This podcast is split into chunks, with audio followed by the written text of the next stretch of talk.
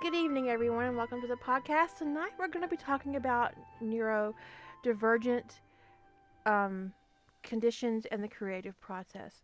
Uh, we had had a question about it earlier in the year, or maybe last year, about neurodivergence um, and uh, what it means to be a creative person and also be neo- neurodivergent.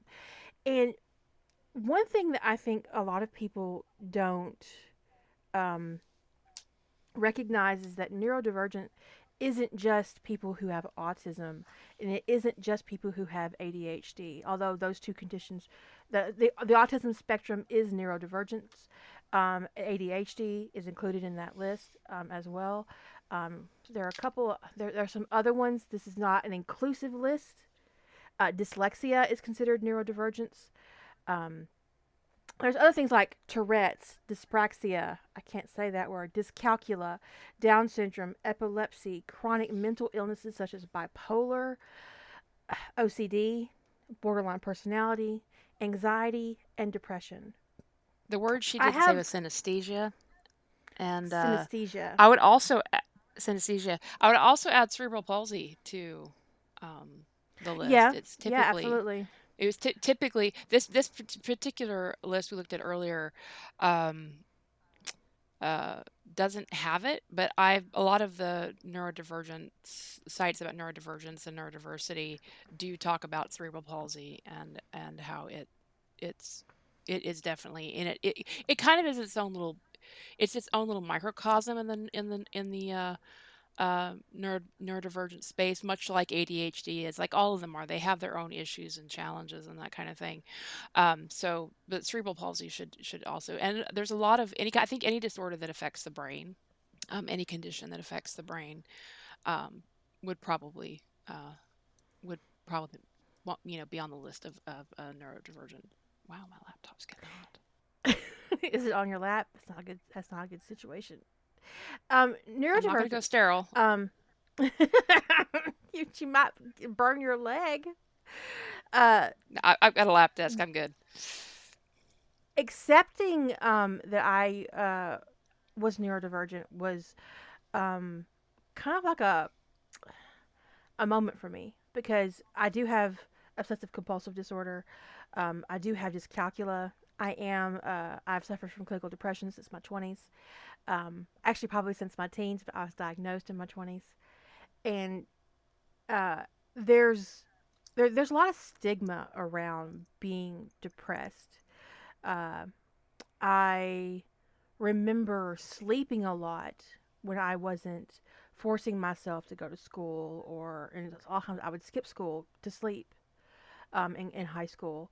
Yeah, because I, I, and so you you get that label you know what's coming, right?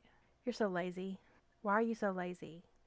And it's hard to explain to someone who's neurotypical that sometimes you're you're just exhausted. You're just like then there's no physical reason for your exhaustion, but you're exhausted anyway. And you can't concentrate and you can't think and words don't come and sometimes like you can sleep 12 hours get up and be so physically and mentally and emotionally exhausted that you're slurring your words. And that was my life before medication. Um, and i'm only actually medicated for clinical depression these days. Uh, i take cymbalta. I used to take lexapro. Um, i switched to cymbalta. Is it cymbalta? That sounds right. I switched to cymbalta because it's also um, a secondary it's not it's an off-label treatment for fibromyalgia which honestly i think fibromyalgia should probably be on the neurodivergence list as well because of the symptoms and issues that it causes in the brain.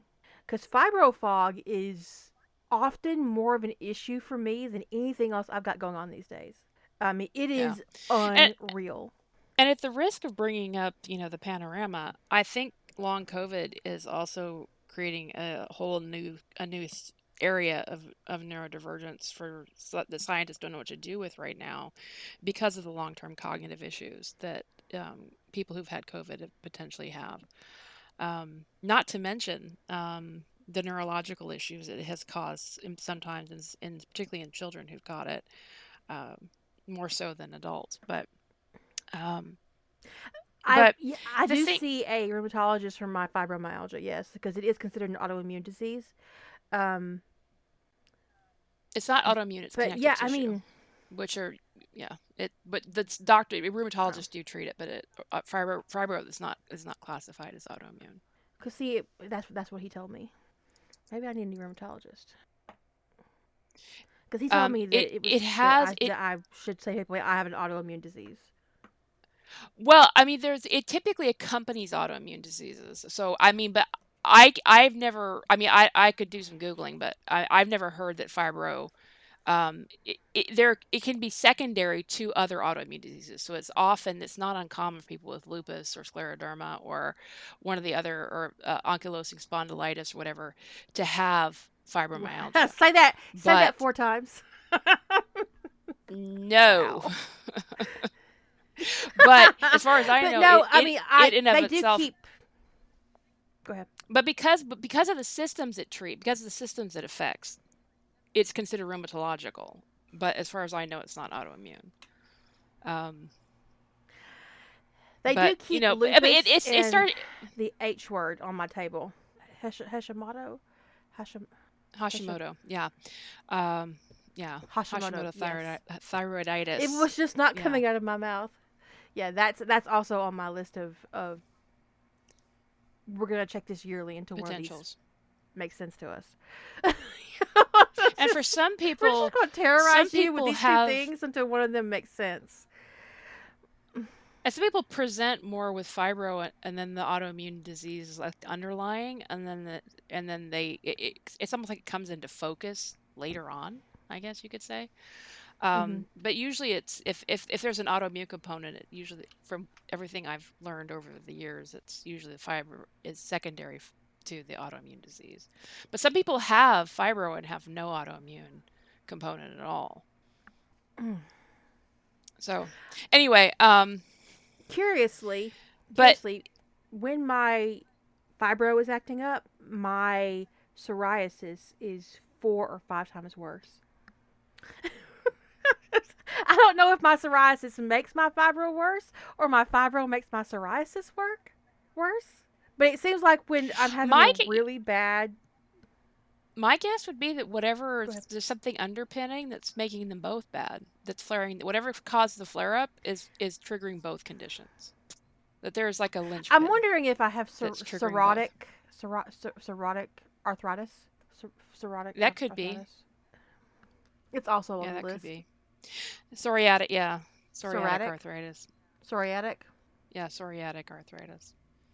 Um. You should have seen these So these these people trying to get me to pronounce words while you were gone.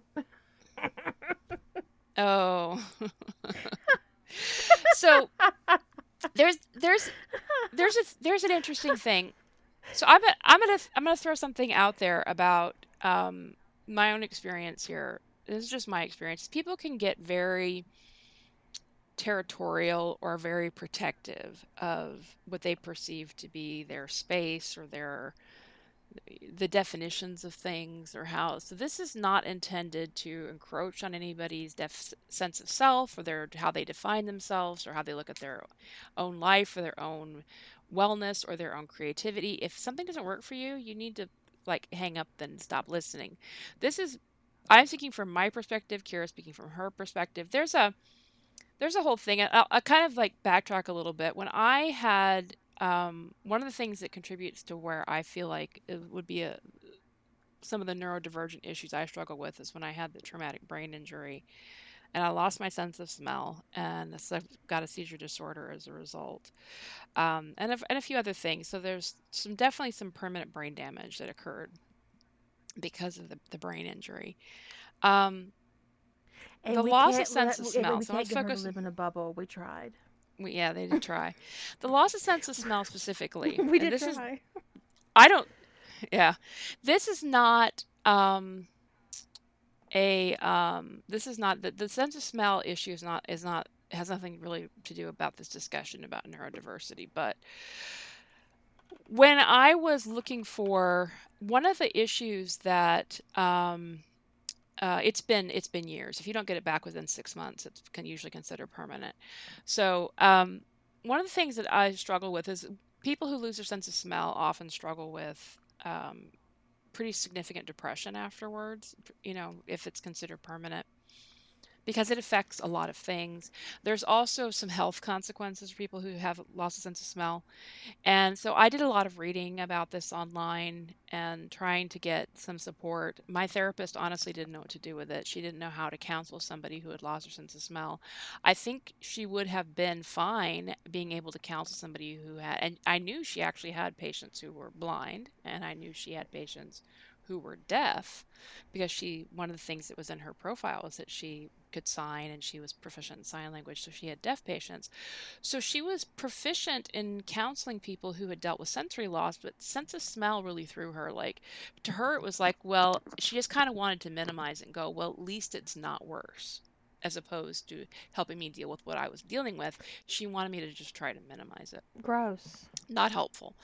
So, one That's of the so things gross. that people who lose their sense of smell struggle with is things like um, health issues because of you know they can't there's also some potential um, there's a higher suicide risk with um, with any sensory loss but there is specifically talking about sense of smell. Um, there's a, spe- a significant a s- significant increase in suicide um, rate after loss of sense of smell. Um, there is a uh, other health issues and death related to things like food poisoning, um, chemical exposure the person can't smell, inability to smell threat like fire.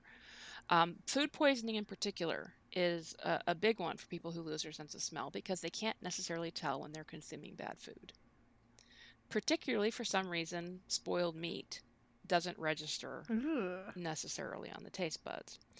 So when I was so I, I was struggling to yeah natural gas was a real issue. Any kind anything anything that you would normally detect one of the things your sense of smell does for you is it, it it's a threat alert system and when you don't have that so I felt very um, unsafe in addition to all of the other issues I was struggling with about adjusting to things tasting different and not being able to just enjoy the way the world smelled and that little pang I felt every time somebody would um you know put out there um like a thing about oh my god that smells so good. There would be like this little like you know this like little emotional little emotional thing that would happen for me when people would say stuff like that.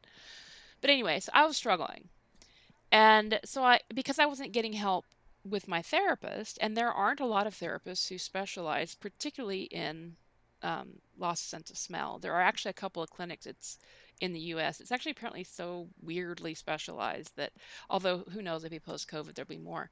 But there's a couple of clinics in the U.S. that deal specifically with loss of sense of smell therapy because it's a lot of doctors just don't know what to do with it, and they don't know how to counsel people. So I did what people do, and I sought help from what I thought would be my peer group, people who have struggled with sensory loss of some sort. And I went to forums um, and support groups to try to talk about um, the loss of. And there was this one forum that I went to that was specifically about the whole forum was about sensory loss and there were different forums for different types of sensory issues. So there was one about for people who had hearing issues people who had visual issues um, people who had like literal sensory issues like sense of touch issues because there are those people who can't feel pain and the struggles that that has for them. And then um, there was one on um, a forum for people who had lost their who, who didn't who had some form of anosmia or um, there also had some sub forums for things like um, fan, phantom smells phantosmia i think it's called phantosmia so the problem came in with even though i was on the forum for people talking about this specific issue i wasn't on some other forum. I was on the forum for people who had complete loss of sense of smell. There were people come in and interject from other they were registered users of the forum and they would come in and interject in these discussion threads telling us to stop whining you don't have a real disability. This isn't a real problem. It's not like you lost your sense of sight. It's not like you lost your hearing. Um, shut the fuck up and quit being a big baby. And these people they had they it was like basically saying you have no right to feel how you feel. Even though this space on this forum was set aside for you to talk about this, we're going to interject about how we don't feel like your issue is real. It's not as big as our issue, and so therefore you should shut the fuck up. Now, I'm not. I would never do a comparative ish. When is what? Jilly, uh, Yeah. are we having are, are we having a latency issue? No, I think that uh, um, my my I heard you, and then everything went quiet. I don't think it was latency. I think everything just went silent for a second. I don't know why. Okay. It could have Well, been where the. I, what I asked is where the hell were the admins on this forum? Because I don't know how that kind of a that is that is so fucking infuriating. I, want to go over Well, the thing is, is that people report it. They would report the people, and these people would get chastised mm. and told this is their space. They have a right to have these discussions. We're deleting your posts. Go back to your forum, right? But they would not kick them off because it's like, and because it, to some degree, the feeling was the even from the mods started to be a little bit okay, they're either visually impaired or hear, hearing impaired, and this is more their space than it is your space. So, you know, we're gonna we're gonna we're gonna chastise them and delete their post. We're not gonna stop them from behaving this way. And wow. It was almost as if your issue, people acknowledging and dealing with and giving space to your issue, this was the vibe, takes away from my issue which is an absurd, absurd place to be. And if that's the state of mind someone is in, that other people's reality can't exist and people can't feel how they feel, that basically what they're trying to do, they want to be in a comparative situation. They want to be going, my disability is worse, my sensory loss is worse, my whatever is worse. And you should be um, feeling whatever and giving the attention to me and being quiet about your own issues. And the same thing I've seen this this happen in discussions at times. Sometimes there's a great sense of community in discussions about neurodiversity and neurodivergence. And sometimes there's this also this same vibe about, well, you don't have this type of neurodivergence, so we're not talking to you, be quiet. We're not talking about depression. We're not talking about this. And I it, it part of me go, kind of goes, okay, if the discussion is about this specific thing, then that will stay on topic. But if it's not that, then what are you so bent about? So I just brought this up to say that if you're looking for a specific a specific discussion about a specific type of neurodivergence or a specific type of issue because you feel some sort of you know a, a sense of uh, identity with it, which is fine. It's fine to feel a sense of identity with something, but if it's to the point that you can't tolerate other people having a perspective or a place in the world and their own experience, then you need to stop listening. Because I am not going to entertain anybody's emails on this subject. Because when it comes to these kinds of Oh topics, when we get into talking about when we get into talking about our mental health issues or just the way our brains are wired, as particularly as it pertains to creativity, we're sharing some really deeply personal stuff. And I'm not interested in listening to anybody invalidating that because it doesn't match their personal life experience. You have your experience, I have my experience. I'm putting that out there that I've already dealt with the I'm going to invalidate you because for some reason your existence doesn't make me feel good, so shut up. I've already dealt with that in my life to a degree that I don't ever want to deal with it again. And so I'm not going to entertain that kind of attitude in relation to what we I mean, I've here. had I've had emails from people listening to the podcast more than once tell me they wish that I would not discuss my depression on the podcast because it was inappropriate. Oh, they can just kiss my it ass. reminds me, right? It reminds me. I was watching this. This like I can't call a little girl. I was watching this grown woman on Twitch. Her name is Little Simsy. If you don't watch Little Simsy, she plays Sims. She, she plays The Sims 4 and she plays some other little games too.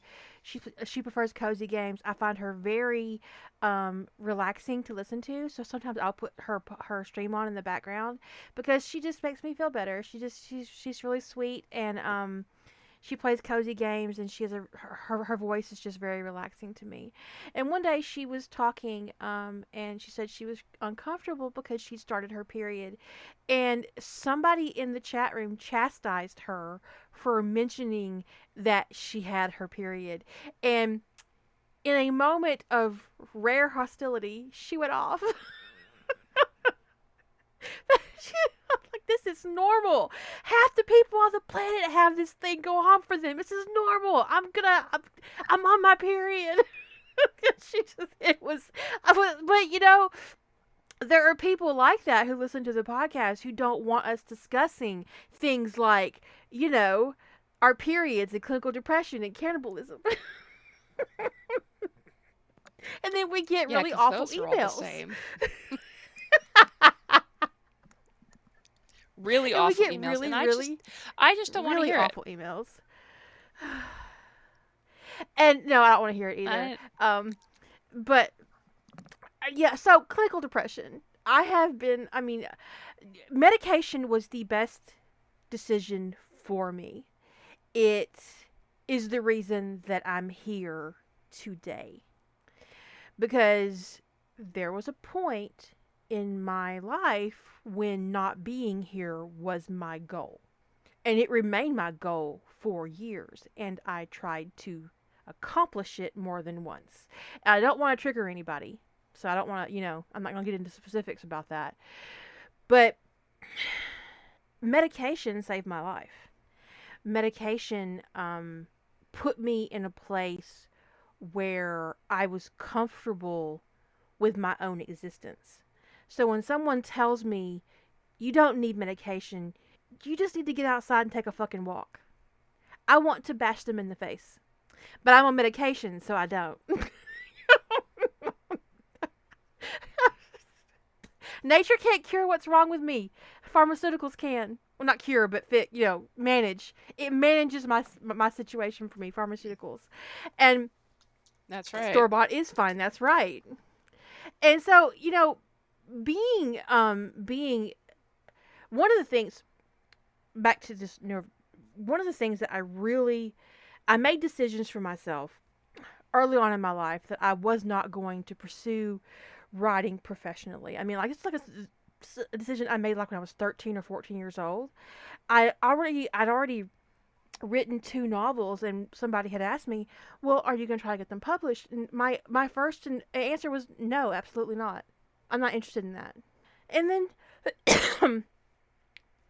it got this question got asked to me repeatedly. Um, what are you going to do with that? When are you going to stop wasting your time? What are you going to do with that? You've written how many books? You know, you haven't tried to get a single one of them published. Can you just not get published? Are you lying? Did you actually try to get published and you get told no? And one time that guy asked me, why don't you just admit people keep rejecting your work? Well, nobody had ever rejected my work because I'd never submitted it. And I got so furious that I submitted my work. I submitted four different projects, some short stories, two novels, and I got contracts on all four projects. Because in case you missed it, I'm kind of talented. and I always have been. I have that it they talk about. Have the it. You got you're the it factor, it. or wh- what is I got the X it factor. No. but no, I mean there's that it, right? They they tell you you have you have you have it. Why are you wasting it?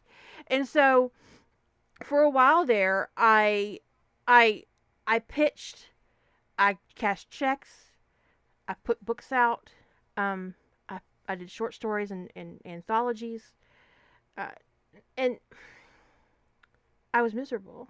It wasn't what I wanted, and so I had to make a decision a mental health decision to withdraw from that part of of and you know when I've like when I published this Kira, it there there was no pressure um at all because it it was like I again I was only satisfying myself um and I didn't care if it sold and I there was no um pressure on me because of a check eh, that I cashed before I wrote the book, which is don't write on spec. Don't ever write on spec. If if you want to publish professionally, write write your book, then write your proposal and mail off the proposal with your book already written.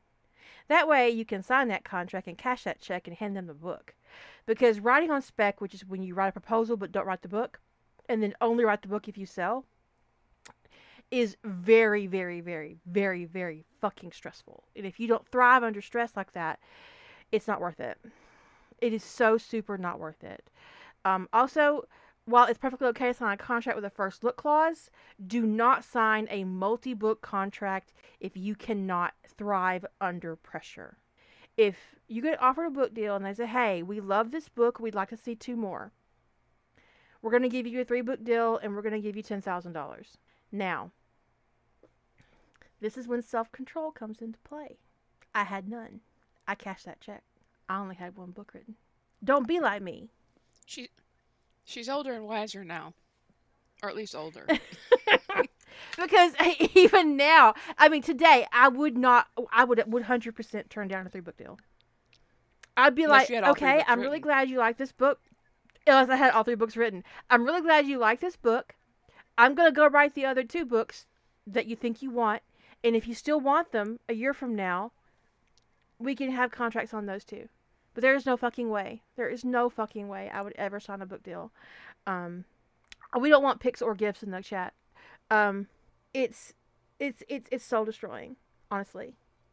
And making mental health decisions for yourself that are to your benefit can sometimes be very difficult because not only do you have to make these decisions and sometimes you have to make sacrifices but things that you thought you wanted or maybe that you actually do want but you realize that trying to pursue whatever this thing is is is destroying you whether mentally or physically.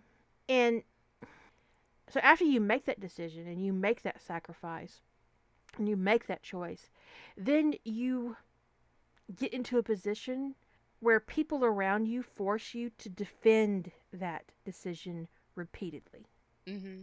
And there is it's Yeah. it's awful. It is awful to have to make this really difficult, often heartbreaking decision for yourself so that you will feel better and to have everybody around you make you defend yourself and your decision. Or it, it's a, there's a subtle form of defense they'll put you on, which is suggesting how you could do your decision better. It's subtle. It's not like you did it Mhm. wrong. It's saying, oh, it's like, oh, I respect what you did, but what if you did just this little bit different? It's like, nah, nah, I I don't want your your opinion, not any of it. The last time, Um, the last time one of my cousins brought up my decision to stop publishing professionally, I told her to suck my dick, and my husband said absolutely not, from the know he back. carries No. my dick. but Tell him he's got I to mean, get it right. it is know, a form of psychological from the back. warfare, yet right? From the back, um, psychological warfare. Yeah, it is. It is a form of that, and sometimes they don't. Eat, they, honestly, most of the people who you surround yourself with, your family and your friends, they don't mean to terrorize you with these these questions. A lot of times they, you know, my family wants the best for me. My husband wants the best for me. My my mom is really proud of my professional work. Um, sold it out of the back of her minivan. A She's some kind of dealer.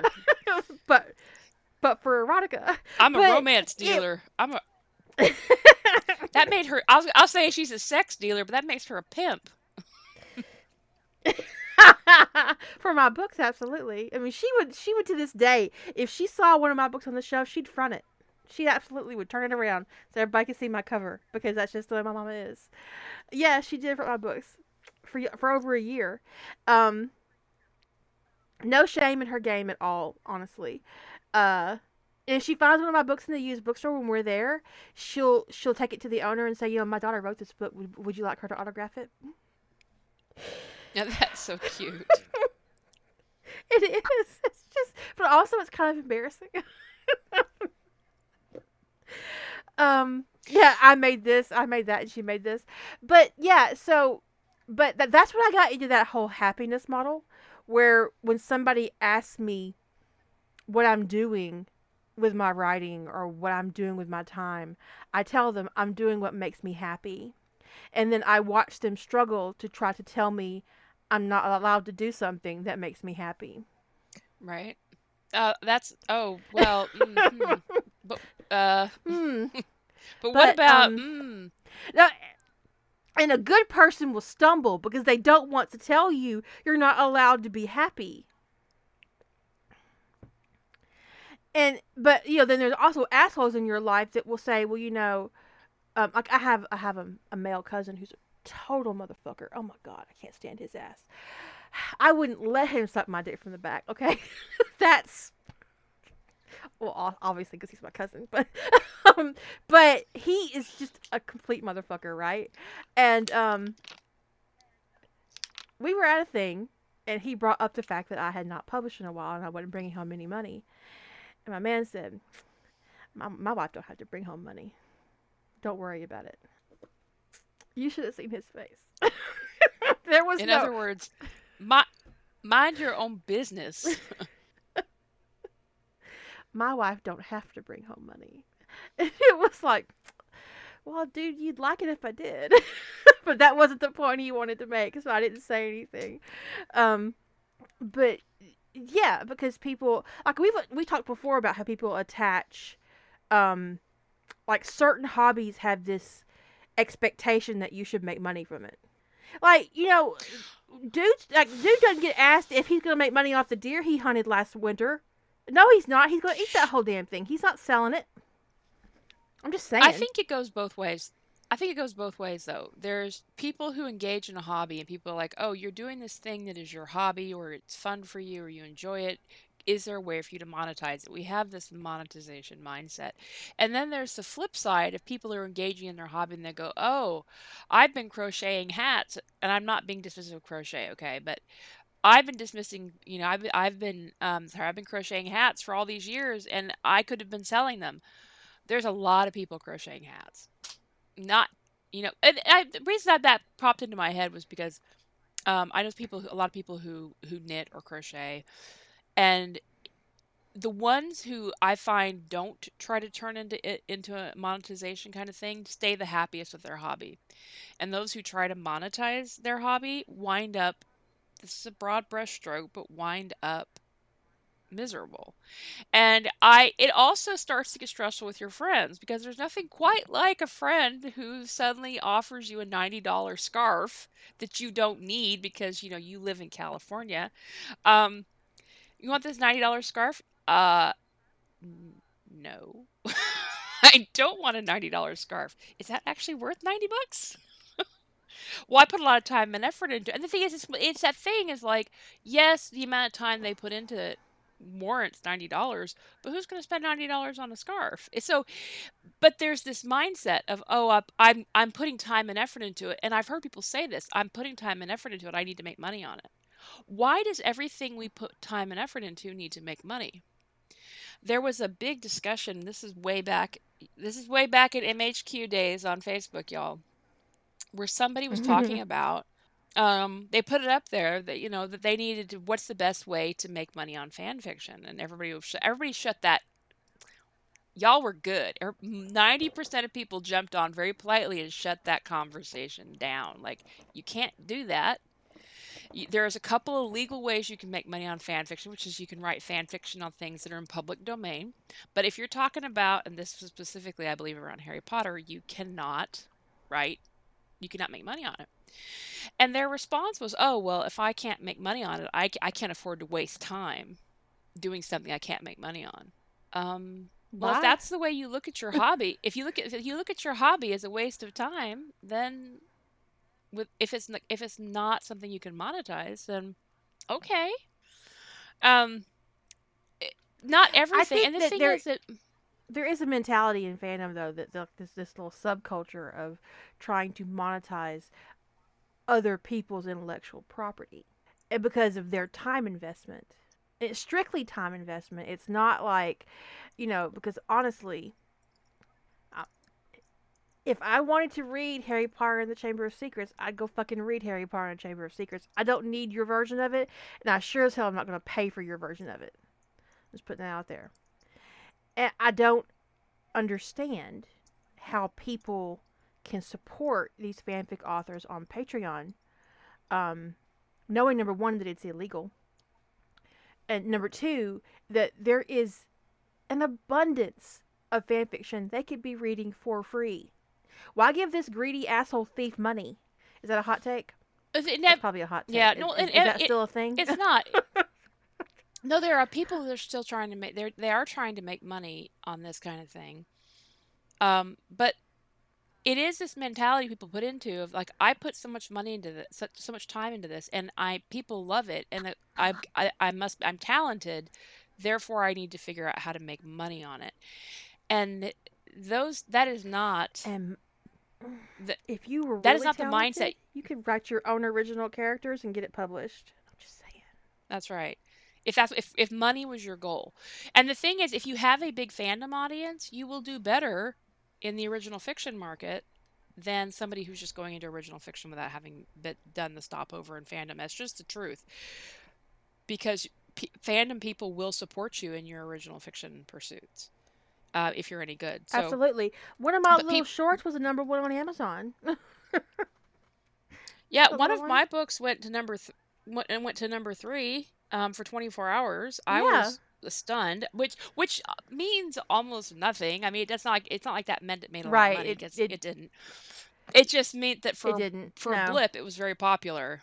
You know, uh, y- for for for a while, it just sold a lot. So on on Amazon's algorithm. So, people will support you if you move into something that is truly monetizable. But if you look at your hobby and your your interest, not not everyone's passion and their vocation align.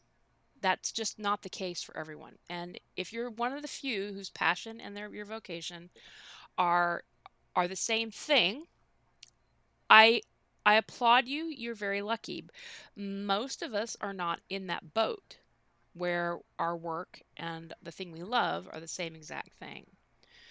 Um, I think the best that many people achieve, this is just based upon my personal experience of interacting with people, is they have hobbies they really enjoy and are passionate about, and work that they enjoy and that doesn't make them insane. Okay? Then there's a segment of people who are just miserable at work, and we won't talk about that because we're not trying to depress everybody. But Right. Mon- the need to monitor the need It's right, an the- the need to monetize your hobby. for most people. right the need to monetize your Right. hobby is what that's kind of saying is i wonder if that's people who are not happy with their job and so they're like i gotta monetize my hobby so i can get out of my job i don't know what all's behind that but i do know that a lot of people aren't very happy once they monetize their hobby it's like oh i used to love my hobby and now i hate it so I Not everyone that. I had a- understand that money model is misery inducing because I've been there. Um, and it wasn't. I mean, Mhm. because my writing is even. I don't consider my fan fiction actually hobby writing. I take it very seriously. Um, I guess you take your hobbies very seriously. But what I will say is that when I was much younger in in, in professional circles, being being a hobby writer was very stigmatizing. I mean, it was like, you're what? Are you contagious? I don't want whatever you got. How'd you get here? it was I'd like it was almost worse than just being a, rom- a romance writer, right which was I'd also rather be a hobby "You're writer what? And you admitted to it, right? I'd rather be a hobby Right? writer who gets it, who, who gets it, who gets it done, than be a the person who's been writing the same novel for thirty years. Yeah, much Right? judgment intended. the, the great American writer. The great American writer. We see you. We see you. One day your first draft will be done. We're mostly certain of that circumstance on your And then you c- behalf. and then you can be proud that you wrote one book. you know, which is fine. Um, Write the one Meanwhile, book. I wrote four that's last not year. I'm just saying. Actually, I wrote five. That does not. Six. I think writing one book in a lifetime does not a writer make. That just is somebody who that is literally somebody who just had some idle time with a pencil here and there. And a lot of time to ruminate. with a pencil. oh, please don't write with a pencil. Pencil fades, y'all. Don't don't don't write with a pencil. okay, the consumer thing. Someone brought it up. There is um, there is a product consumer model in fandom that I find deeply offensive. I'm gonna put a caveat out there first. Did I say that right? Caveat. That's another one of those words I learned from Jilly. I knew the word. You I just wasn't saying it right. I didn't always say it right. I knew it. I just didn't say it right. I, I can't. I can't even tell you now how I used to say it. Let's just say that it was not accurate. Um. So, I love that people enjoy my work. I don't enjoy being called a big name fan. I love that people come back and read my work over and over again. I am grateful for my audience. And it is really amazing to be told that I'm somebody's place of comfort on the internet, that people come to my site because they know that they're safe with my content. I that is really amazing. That being said, I don't expect comments, emails, kudos, likes. It's this is not a transaction for me. I don't have any kind of transactional situation going on between me and, and my readers from my perspective. So my readers don't owe me anything because I don't owe my readers jack shit either. So there's no transactional situation going on for me when it comes to comments and likes and it just it, that doesn't exist for me. Um, but there is a mentality in fandom of people who get really bent around the axle about how many people comment on their on their stuff and how many kudos they get, and they take screenshots and share it like it's some kind of horse race or something. I, I don't. I get it. That's attention seeking. Um, but I don't approve of it at all. I find it very Yeah. pathetic. Honestly, it's pathetic. I'm sorry. I'm sorry if, if you're very invested in that, but it's pathetic. Get Ellie. I barely answer the text people I share blood with send me. I'm amazed when I respond to a comment. yeah. I Right? mean, I'm the same way with that text sometimes. Um, the thing, um, the only transaction I expect with my readers, my readership, is that um, if they're not enjoying what they're reading, that they will act like adults and leave. That's it. Right? the That's, end a of good. That's a good transaction. I approve of that. my trans that, that's my expectation is that you will take care of yourself i will do my part you will do your part and we'll both behave like adults and i will appreciate if you you will appreciate if you appreciate it what i wrote that's great and if you feel like commenting i will appreciate it so there there will be appreciation potentially but it is not expected the only thing i expect is that everyone will behave like a grown up now i don't always get that but that's my only No, expectation. no. And sometimes she ends up on Urban Dictionary learning things she wished she never had to see. Oh God. I'll tell you all about that after Although I'm the glad podcast. We know. don't need to record that crazy. I I had Right, no idea, and this but- this this is apparently Also, I get some beautiful art, and I love I the shared. art that I get, but I don't consider it payment, and I don't expect it. But whenever I get it, it's like, oh, look at what. I'm practically married. I know, I know. Do you see? it's also beautiful. I'm so excited. Um, but Wait, what are we talking about? There- there is that- art? my no, just the old art that I got from Hailstrom. Hailstrom. Oh yeah, yeah, Hailstrom? yeah. The the recently Hailstrom, Hailstrom, and uh, the one you the two you you gotten recently, they were just just mind boggling. The Hailstrom's art- art, if and you- then the If you go uh, over to fashions. my site, yes, fashion is the art. art Fashion Fashion is the you? one flirting with me. Fashion is the one flirting with me, trying to be um, my my internet spouse. Um, if you go over to my site um, and go to my art collection, my fan art, um, there's the art at Exodus, and that's where I put all the art from fashion. Um, trying to woo me, and she succeeded. Just gonna put that out there. They succeeded. I'm I'd marry. sure I'd marry. I'd marry. I didn't. I'd internet marry her if I wasn't already internet married. Um. Right? Um. I I know that some readers get writers get bit around the axle about their readers not appreciating the work that they put out. Um, but I don't write for attention, and I don't write and put my work out there to be um, appreciated or, or or praised.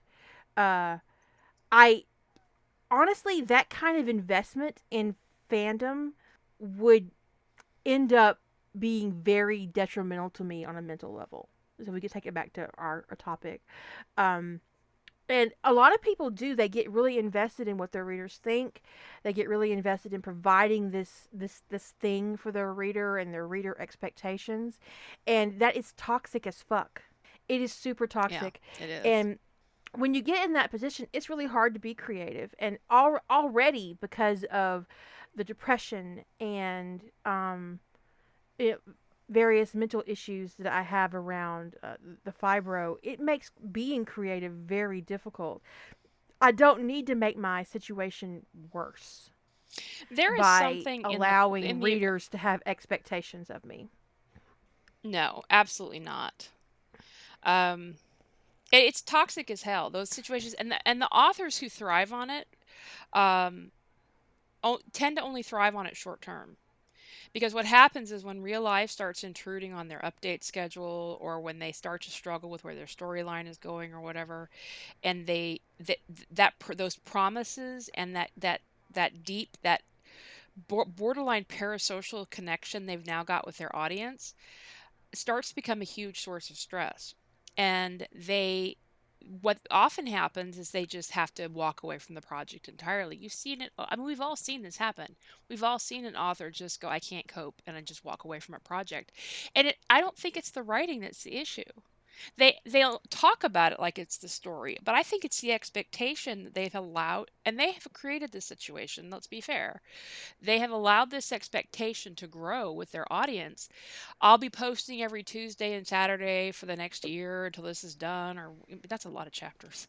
Um, but you know, they put this expectation lot. out there and then the life happens life they're we're real people. There are real people behind the screen, and that feeds really into because there's there's something in the question that I think um, I'm not going to read the whole question because there's some specifics in here that aren't really germane to the topic, but um, the question said that the person was hospitalized and they were had they were diagnosed um, with autism and ADHD and some mental illness in addition to other disabilities, um, and that people may see this as a bad thing, but for them, getting the help they need has made it so they can actually create again. And it's as if the creativity is trying to make up for lost time all at once by trying all the things. And then they kind of explain some of the things they've been getting into. And they say, any tips uh, for, you know, for the neurodivergent creators who have dealt with this? Sorry for, you know, for the. So there's two pieces of that that I kind of want to talk about. The first is what they talked about, about the diagnoses and how that's kind of set them free a little bit. And the other is the tips. There is something to be said for accepting and figuring out how to live in your situation, in your reality. Because a lot of times, I think one of the things that gets between in the way of creativity for people, whether it's depression or whether it's uh, it could be just physical illness. It doesn't have to be a mental or a neurodivergent issue, even. It could be a physical condition. Um, it could be, or it could be something like ADHD. Any of these things, untreated, unknown, the stress of the unknown, what is this problem? The stress of living through not understanding can be crippling for um, when it comes to being able to be a creative person. And so there are times for many people where just getting the answer, and not just the answer, but starting the path of treatment, getting the medication you need. So there's a combination of things. Getting the answer is a huge first step for some people. It's like, oh, this thing that I have been struggling with, my, you know, some people feel like their their own brain is an enemy whether it's because they've got you know tension issues or because of autism or because of mood issues they feel like their own brain is fighting them. And finding out the answer to that can be like okay i'm not imagining it. That can be hugely liberating. Starting to get treatment, getting the help you need, whether it's medication or therapy or whatever, also can really and then and then there's also the third component, accepting the situation that you're in and figuring out how to make your life the best that it can be now that you know and now that you've accepted. And once you've kind of got that trifecta, it really can set you free creatively because all of these things that have been pulling your energy mentally and then sometimes physically too are suddenly that weight is off of you and it can really really unblock you because there can be i don't we've talked about the myth of writer's block so this is not about a writer's block but there can be that all of your energy is being put to this stressor that is suddenly dealt with. Well now you can direct that where you want it to be and so we can now then we can get later to the point about you're being pulled in too many directions. But if you're not at the point yet where you have figured out what's going on um, where you're getting the help you need. That's that's the first step. The first steps is figuring out what's going on and getting the help you need and the third piece of that is you've got to figure out how to accept. Because people who don't accept the situation that they're in are not going to be able to be set loose creatively because they're too busy fighting their own reality. Really and i, like, I have family members who are like this is anxiety. Yeah. And i have i have family members who are like this who who are chronically depressed, severe depression. Um, I would suspect um, possibly something more along the lines of bipolar disorder, who will not get help, who act like taking medication or seeing a therapist is like some sort of admission of weakness or something like that. And all of their time and all their all of this, their spare energy is spent towards trying to appear normal. How can somebody be creative and enjoy their life when all of their focus is on trying to pretend to be something they're not.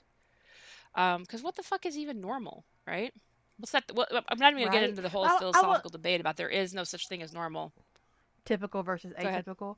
Um, I want to say I want to say right. one little thing about that particular subject right there. For for those of you who have somebody in your life who acknowledges that they have a, a mental illness that they're not treating, and they refuse to get treatment they refuse to get help they refuse to consider therapy. They don't they are anti-medication they refuse to take their medication. Um, you have the right and honestly the responsibility to yourself to separate yourself from them and i am saying this someone who's who's been clinically depressed more than half of my life. You don't have to put up with their bullshit you don't have to invest your time and your energy and your emotions in managing their condition because they won't. Mm-hmm. You deserve better. We like to get because there is nothing like more infuriating than someone. It's it, oh, I have an uncle someone... who is who's. Mm, I want to punch him sometimes because he refuses to get help and then acts like it's everybody else's problem motherfucker, no. This is yeah. your problem. And the thing is, just because somebody has a mental health issue does not mean that they're incompetent. And we need to learn to make that distinction that just because someone is under, uh, we, we can't declare someone incompetent every time somebody's under mental stress or mental, I mean, there are very specific very limited, very narrow circumstances under which someone's mental competence is called into question. And just having a mental illness, like just being depressed, um, is, isn't it. Someone may not be making the best decisions for themselves, but it doesn't mean they're not they're not competent. It doesn't mean, and so that means that they are making choices and maybe and they, they aren't necessarily making good choices and you don't necessarily need to be in the splash zone of their bad choices so, um, you know, I have a family member who was ultimately diagnosed as paranoid schizophrenic through many, many, many, many rounds in and out of the hospital, arrests, living on the streets, that kind of thing. And outside of having a lot of money to apply for legal conservatorship, there's just not a lot you can do to make people get help. Because when the hospital says it's up to him to decide if he's going to take his medication or not. And if he's not going to take his medication, th- these are all these are choices he's allowed to make. He's allowed to make. So, But Um, on the other anyway, that can that get really deep really your quickly, but conditions. Your condition is not an excuse to treat other people badly. If you're hurting and you're in no. pain, you don't have the right to abuse everybody around you because of it. I work very hard not to take out because sometimes my pain is like a nine, you know, um, and it is really difficult to be civil. And when I can't be civil, I work very hard to not be around people so I don't lash out inappropriately. But if you have somebody in your life doing that, you don't have to put up with it. You being miserable is not an excuse or a reason for you to be allowed to abuse other people. No. And in the There's no circumstance where you get to be allowed to hurt other people.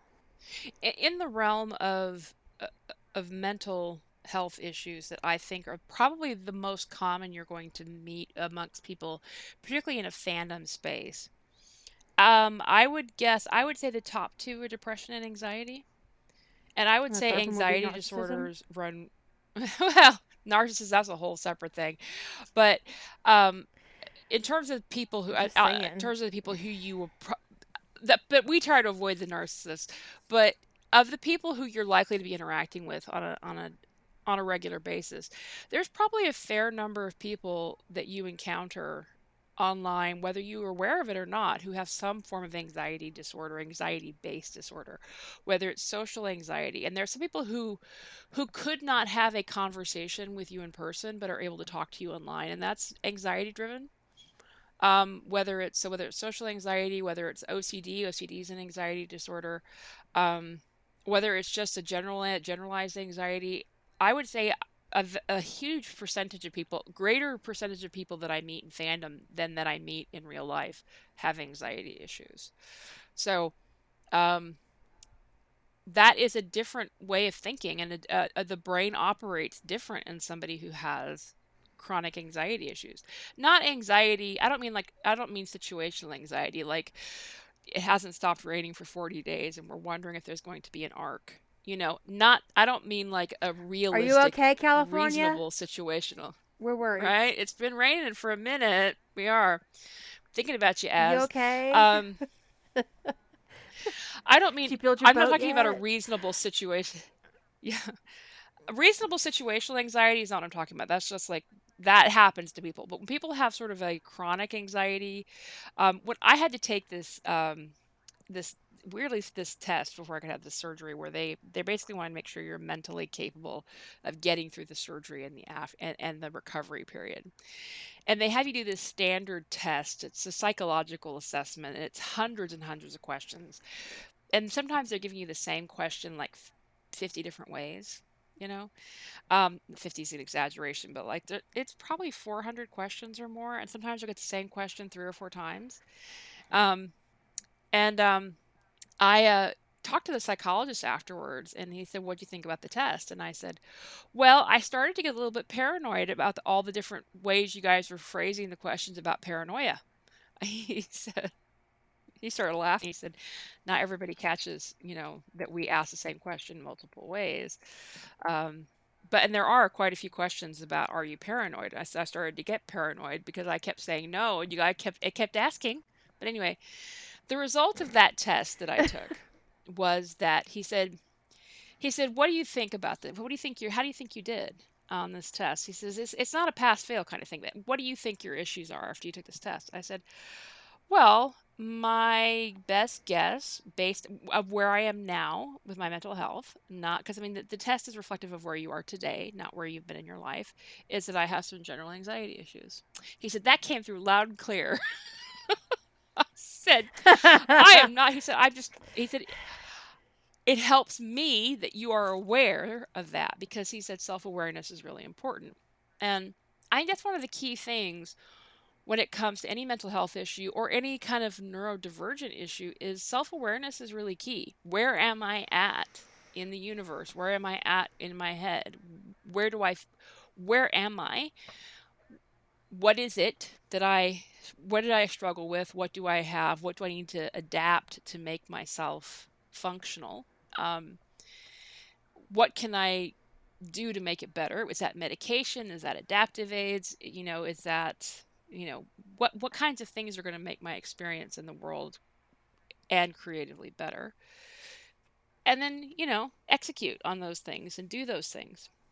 And so, for the person who originally asked the question that started us down this path, um, I can see that they, in the situation they're in, despite a, a, a unfortunate set of circumstances leading them to where they kind of had this sort of kind of glut of health information put at them of here's diagnosis for you here's treatment for you and like all of a sudden they're in a whole different place than they were before. And like all of a sudden they're feeling creative when they hadn't before. And like all of a sudden they want to do everything. So what do you do what do you do when you want to do everything well i will say one of the things i would say is that sometimes people who are not even in that situation will just suddenly want to do everything it's like you wake up in that mood where you want to work on every single thing you've ever written i want to open up every work in progress and work on it except there's only one of me and i only have two hands I mean, I am waiting for the eight arms model with two brains. You know, I'm waiting for it. You and me both. what I do is I I make a list. I make lists. I um I write down my ideas these days. I, I have idea folder. Um, I have an idea notebook if I'm out and about. Uh, sometimes like especially especially writing it down helps because like if I get anxious about forgetting it, writing it down means I won't forget it, and then it helps yeah. with the anxiety. And when my brain is like squirrels, um, making myself put together a list, a realistic list. Like, and of course, there'll be like two lists. There'll be like a big giant ass list of things that I want to do, and then I'll go through that list and go, well, no, that's completely impossible. What were you thinking? No, no, no. Yeah, well, yes, I can probably do this, and that goes on a different list. So, like creating a physical process for me is helpful to calm down my brain. Mm-hmm. So whether it's typing or it's writing um, this down, getting this down, taking my brain and doing a physical process will help my anxiety. The other side of it is like, I'll give it, like, there's an example, like, I had to get an MRI, and they put my head in a vice. I have claustrophobia which I thought before this day I had really, you know, done a lot of work. And I thought I pretty much conquered my claustrophobia. I was not. Narrator would tell you that she was mistaken. Um, and I tried to, when I was in this MRI for 20 minutes with my head in a vice, I was trying to get myself in a mental position where I could tell myself a story. Because one of the ways I calm myself down and well, I, this is a self-soothing thing I've probably done all of my life. Um, is I will tell myself a story. I've written whole books in my head that way. Tell myself a story. Except I was so anxious I couldn't get there. And it's really difficult to be in a situation where you are so anxious and so upset and so worried that you can't do your own coping mechanism. So I started to wiggle my foot now, if you've had, if you've ever had an MRI, you you know what happened next. Ma'am, ma'am, I need you to stop moving. Ma'am, ma'am, can you stop moving? And I was like, "Are we almost done? Because I'm about to have a panic attack." You're like, how's moving he my said, foot We've got affecting my head? right? Because I have a I have a, a cyst in my in my face. Uh, right. My head, your head is clamped in position, stop but moving? moving your foot. I was wiggling my foot like a motherfucker. I'm not gonna lie, and I, it was like. So he was like, "Okay, so how can I help?" I was like, "I don't know. I don't know. Tell me a story." He's like, "What?" I said, "Tell me a story." I said, "What'd you have for breakfast?" Tell me about Tell me your war porridge. yeah. So he told me how he told me his morning routine, how he got up and he made himself some coffee, but it was never. He said he he, he makes terrible coffee, so he al- but he always tries to make coffee to save money, and then halfway to work he'll stop at Starbucks anyway.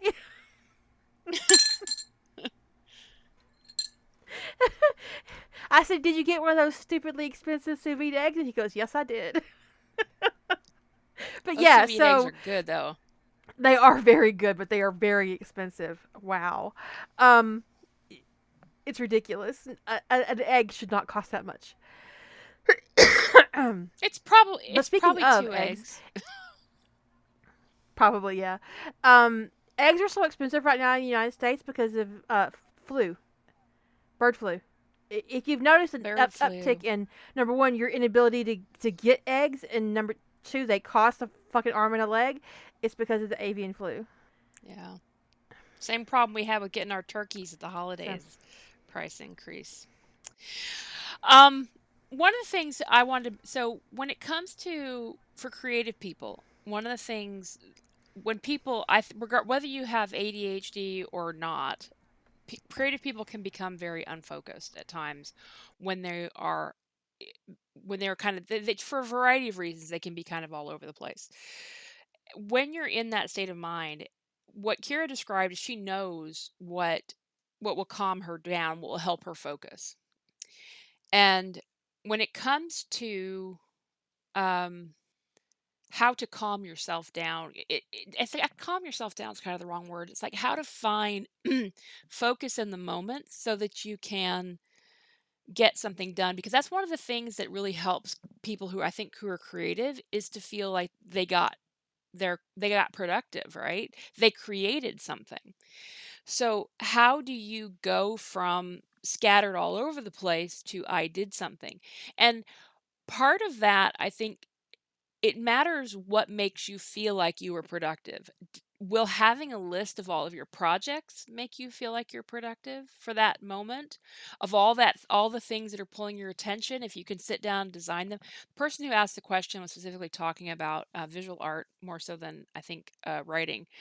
But will will having um, will going out and getting um, you know inspiration or getting source material or getting the pieces you need or getting the the background images or you know the textures and getting the because there's a lot of different components to doing visual art. Well getting all of that stuff together will that help you? Uh, will, will you know just doing the background work help you feel productive or does that not? Do you need to actually start to make progress on on a on a piece on a on a, on a project. So it's important to understand for yourself when you're in that kind of scattered st- state is to know what is going to make you feel like you are more focused. And for for myself, I know that when I'm all over the place, getting something done, getting something written working on one thing, even if I write down, I've got an idea for this and this and this, and I want to work on this and this and this, trying to get just a few thousand words in on something will help me feel less scattered. And it will also if i because if i let myself kind of stay too long in that chaotic state i'll start to feel too unfocused and like i cannot get anything done.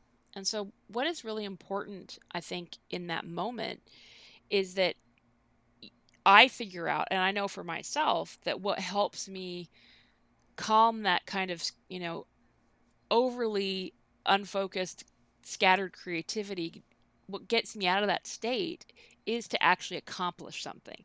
Now, for my, for, for me, I don't have to finish something. I just need to get something substantive done. I find for myself the 80 20 principle actually works really well with writing. Um, about 20% of the effort does net about 80% of the writing and it's 80% of the effort is 20% of the of the product that last 20% does take most of the time and work and that's the finishing it up right. the falling action the editing the publishing that the finishing part is labor intensive and that is not the piece i need to be focusing on when i'm in that scattered creative state. When I'm in that scattered creative state, I need to be focused in that 20% effort space, which is where I'm getting 80% of the, I'm getting the big bang for the minimum for the smaller effort. So I need to be banging out the stuff that is really vibrant in my head and just getting in and doing it. Now, for someone who is doing art, you know, what is going to make you feel like you got something done? Because I really think that's really important for creative people who are a little all over the place is that even if you were all over the place for four hours, that for that four hours, you have something to show for it. whether it's a thousand words you wrote or you got all the textures downloaded for the project that you're going to work on or you got you picked the fonts for the next thing you're going to do or you know so there's a there's a there's ways to kind of pull yourself in and help kind of focus yourself into a lane that will make you feel like you got something done and you know the next day if that didn't really ring your chimes you can work on something else and go okay you know i did that thing but at really hunting for fonts and textures didn't really make me feel happy. So I think I would rather play with a new tool. So I'm going to go and experiment with this new software application. Um, I don't have as much experience with that kind of creative zone for somebody who does visual arts, uh, which is, like I said, again, the context of the question was was around visual art. Um, I can only try to extrapolate what that would look like, how I would take my writing process and apply it to that. Because even though I do art sometimes, it I don't typically get into like a when I'm in a hyper creative state, it's around writing. It's not around art. So, um, but what's important to me when I'm in that state is that I have something to show for that state. And if I let myself just be kind of scattered, so it's important to write down all those little thoughts that are coming into my head, but to also really kind of zoom in on something and and go okay even if it's plotting because sometimes i'm too scattered to write and i will plot something and sometimes it's utterly insane but sometimes it's all the more satisfying for being completely nuts it's That's like, the beauty of being a plotter. Entire afternoon that, that you can plot something insane that you're not actually going to write, and it will satisfy that urge, and you can move on. Yeah, and I've I've plotted many stories you're out of where I was just like, yeah. As, you know, sometimes you just go, okay. I, I, I basically what that winds up being is a time, an afternoon I spent telling myself a story, and I'm happy with it. And then the next day I move on to something else, and that works for me. So you have to know what is going to make you feel good and make you feel like a productive, creative person when you're in that I can do anything. I could do all the things state of mind. What isn't going to help, however, is like going into a, you know, like a YouTube spiral. And because sometimes what happens is I think sometimes people get in that kind of hyper creative state and they don't know what to do or they have too much they want to do. And so they just go get on social media and they don't do anything.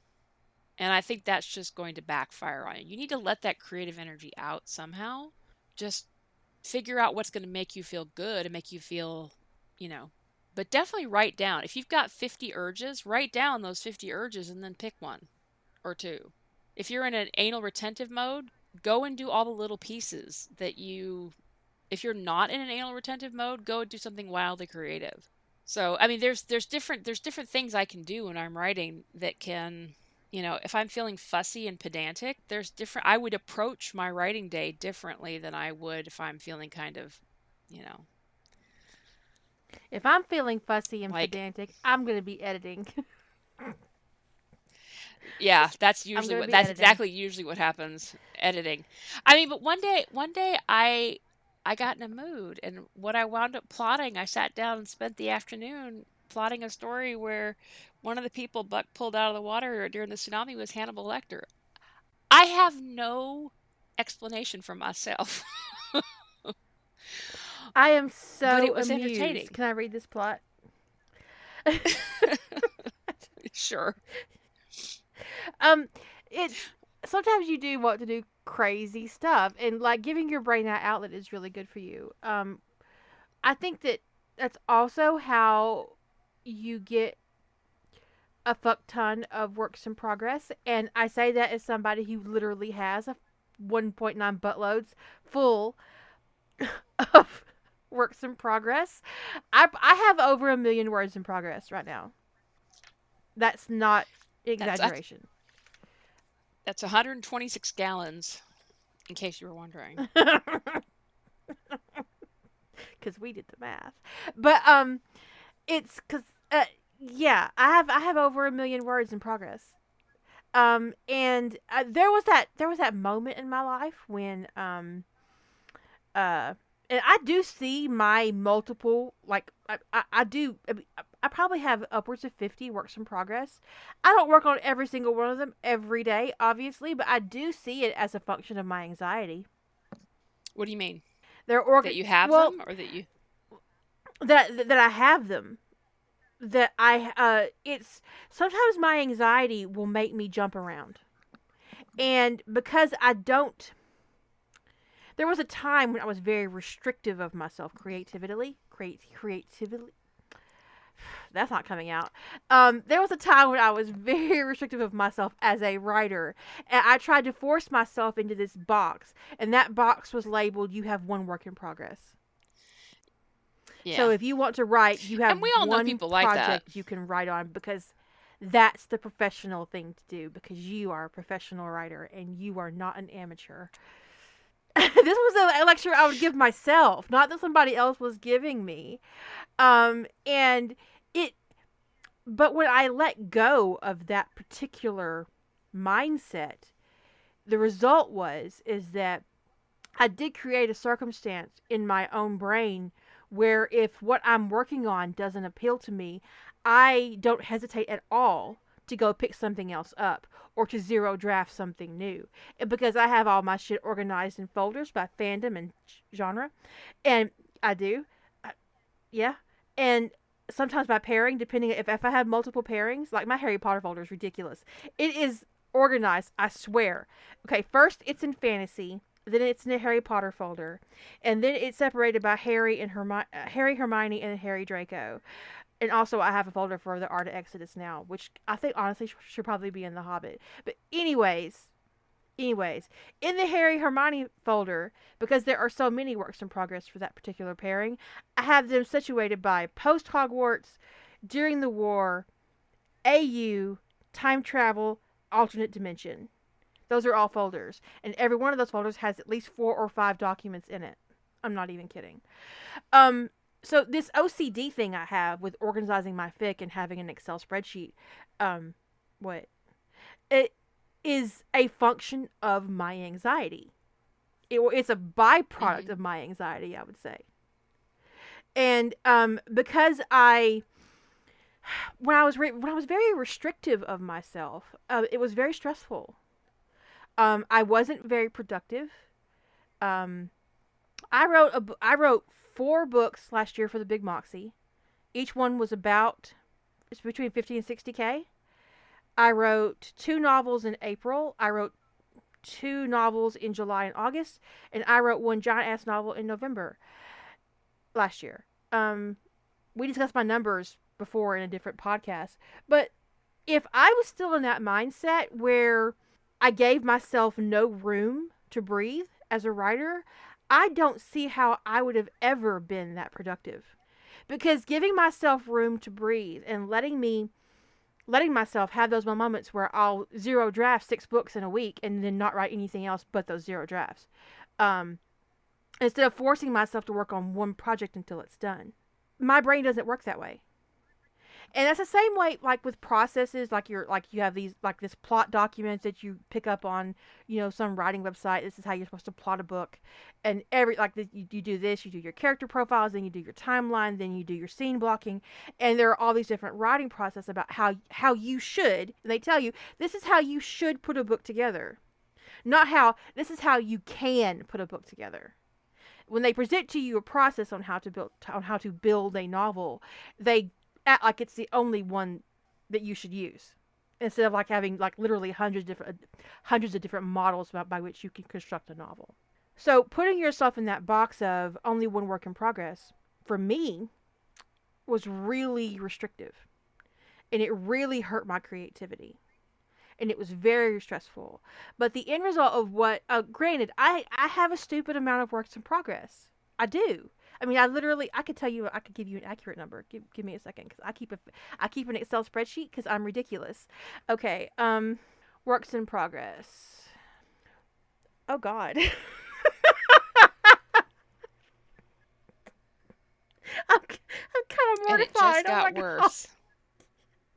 One million nine hundred ninety-three thousand words. That's how many words I have in progress. I have 1.8 million words in progress. My face is red. My face is really hot and red right now. I want you guys to know that. Um, but in my defense, I mean, that 185k of that is on the unspeakable plot. I would say the thing is that count doesn't surprise me. I don't think my my count's lower than that, but it's not that far off of that. Um, because like you, right. I don't try to I don't try to shoehorn myself into making myself work on a project that isn't appealing to me or that I'm struggling with. I mean, I know there are authors who do this who you know they cannot let themselves work on anything if they've got to work in pro you know they have to stay with the work in progress and i find that stifling you know i i, I would never because the thing is i do my interest in my in, in my work not my work but in, in a work sometimes will fizzle for a short period of time um it'll be like okay I, I need to think about this i need to figure out you know whatever there's just there's reasons why you want to take a break or sometimes you just get to you know, you need to write the Battle of the Five Armies. And it's not the easiest writing in the world. And you need a break. It is not, you guys. It is not, you guys. Small Magic is, is currently 152,000 words, if you're curious. Um, that's that's my first draft. I'm considering breaking up Small Magic into novellas. Um, of course, also I'm considering that big giant ass Tyr Warhide novel. so there's there's that as well. Um, but what I was what I was getting at is that when I was stifling myself, I was deeply uh, unproductive. And if what I did, if, if what I do currently wasn't productive for me, and it is, I mean, obviously I am prolific. You might have noticed. I put it out there. Um,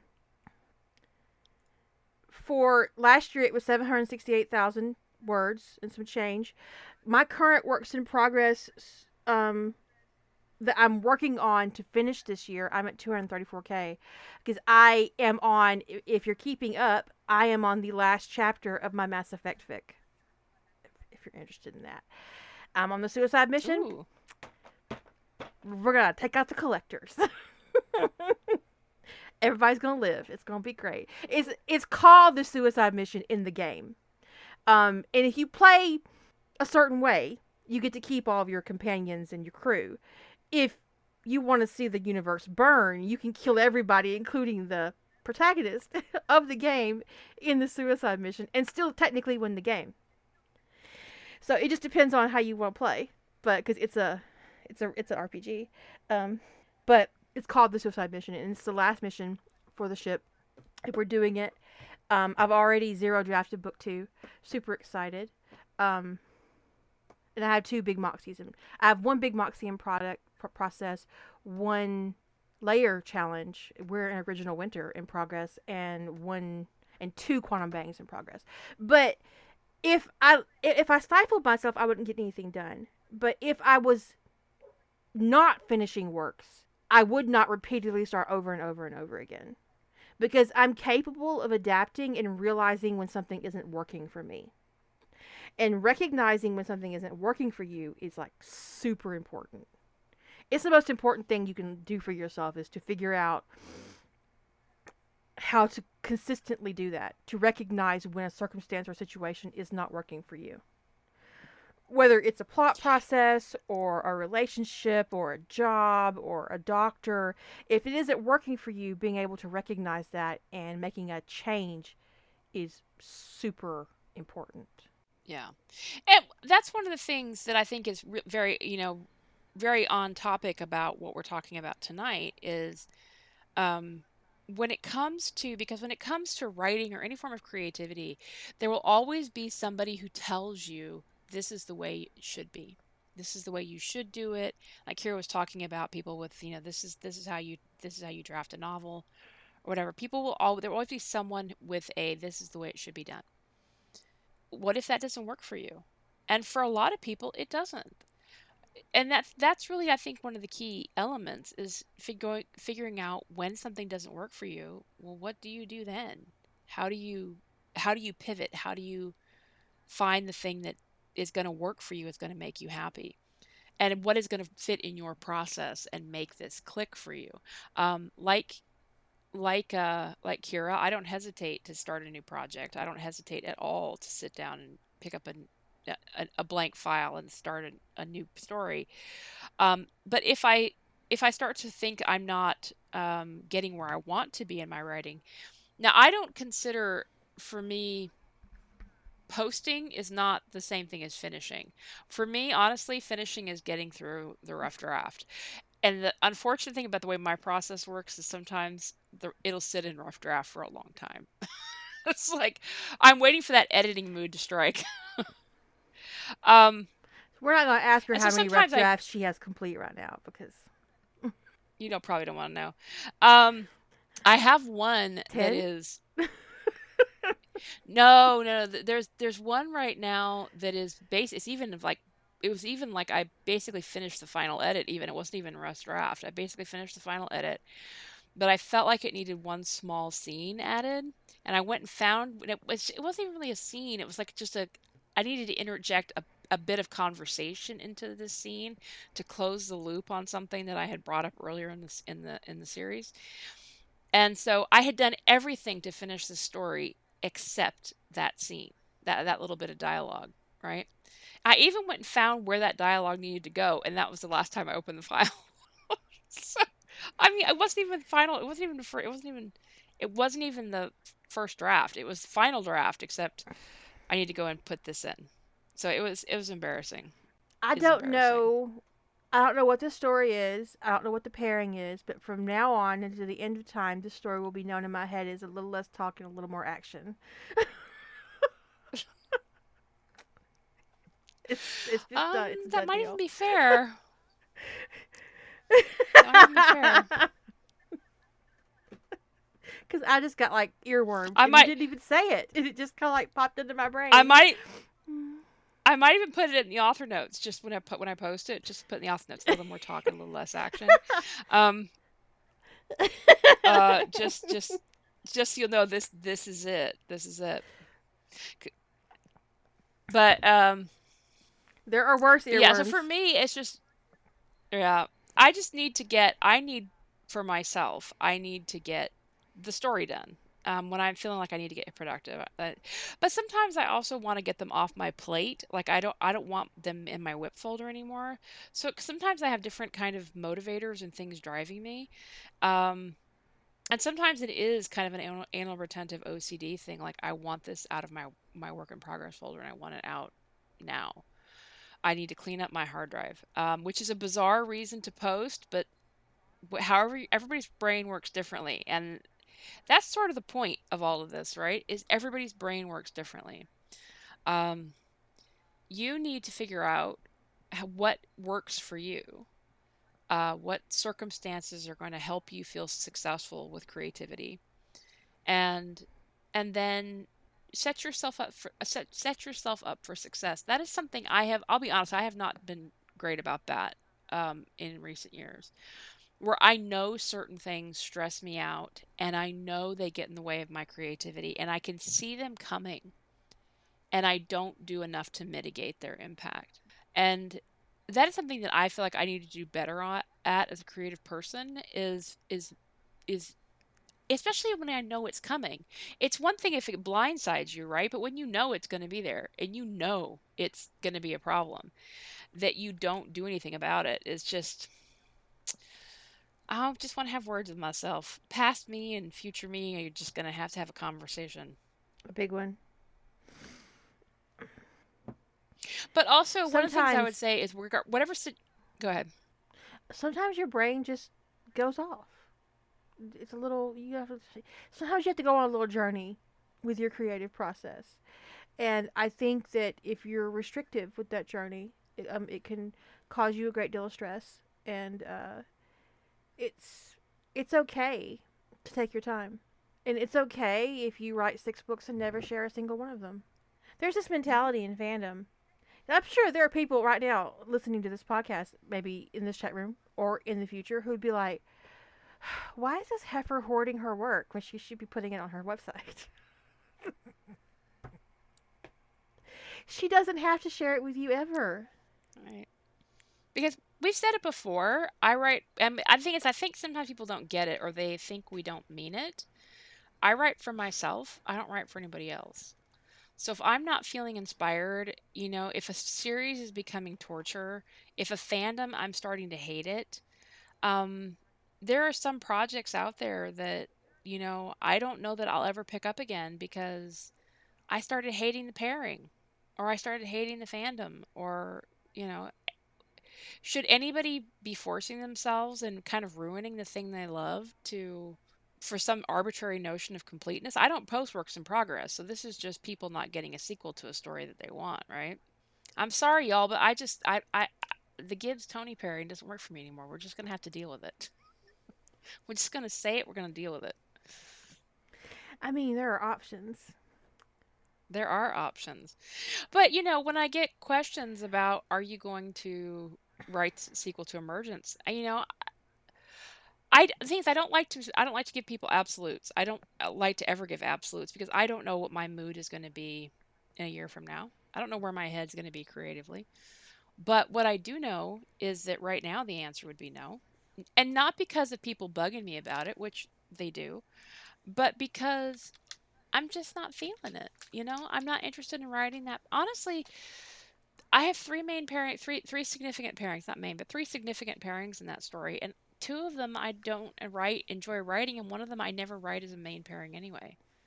So, Tony Gibbs, Jack Daniel, and then um, Jim Blair. Jim Blair, I always have as a background pairing. I don't write them as a central focus. I don't mind writing Jack Daniel as a background pairing, but I don't write them central focus either. And then Tony Gibbs, I just don't. I'm not feeling it. So I got, I got, I got nowhere to hang my hat interest wise. Um, so it became a real issue. You can say, you can say, I have no plans currently to do that. yeah. I currently have no plans to undertake a sequel to this work. I mean, I really went on. I mean, I really enjoyed exploring Tony with some other people, and I'm very into Tony. Right, I've been working a lot on the Tony um, and Ethan series uh, lately, so you know, trying to force myself into a box because people, because this is where this is where people expect people who write for popularity can kind of fuck themselves up. Because if I were writing on what was my most popular story, I would be working on Emergence, right? I'm not interested in right. working on that.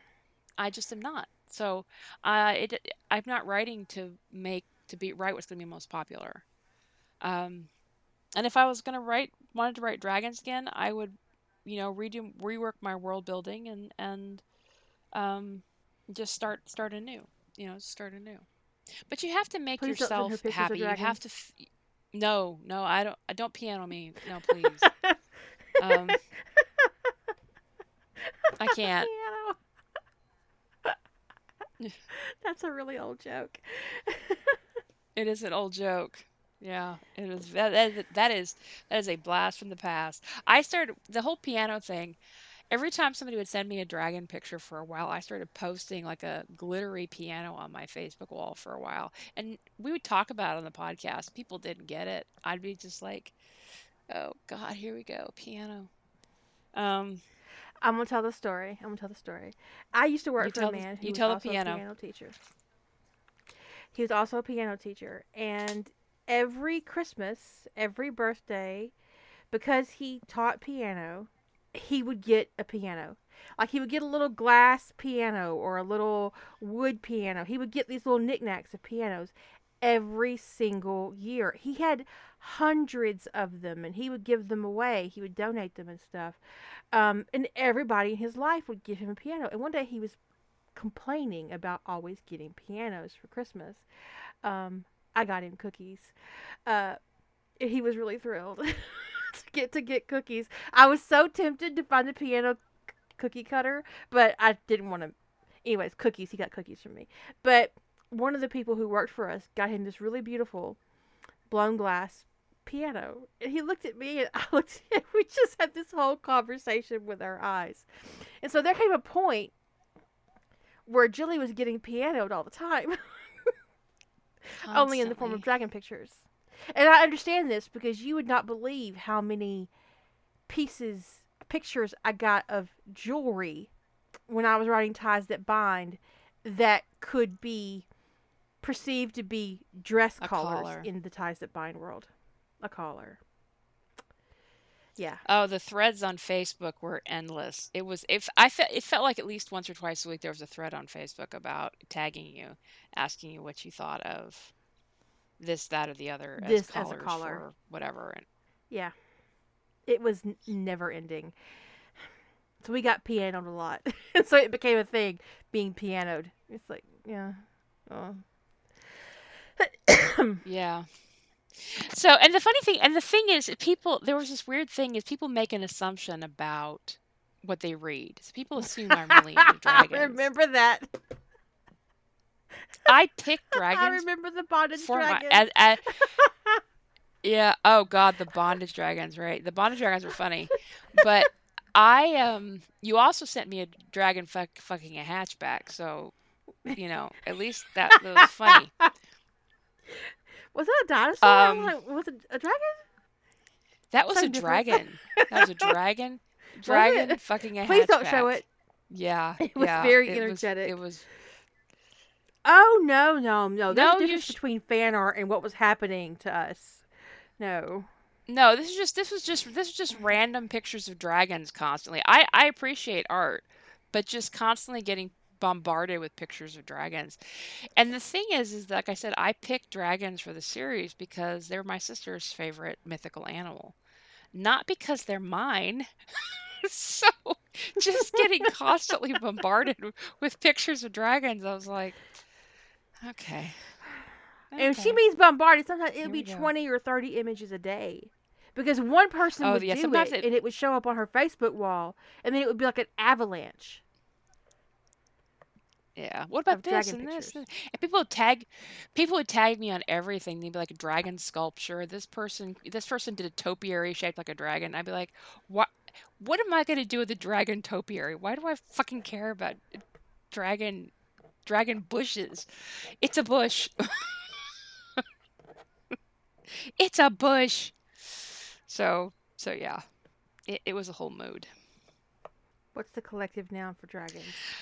Um, there's there's a variety. There's wing. There's flight. Um, there's uh, I used wing and emergence because some of the other there's another one I'm I'm there's one that's specific from Dragon, from one of the big fantasy novels. I'm blanking on it that I chose not to use. Um, yeah, there I think it's from Pern, but there's there's one there was one that was um that because it was so associated with um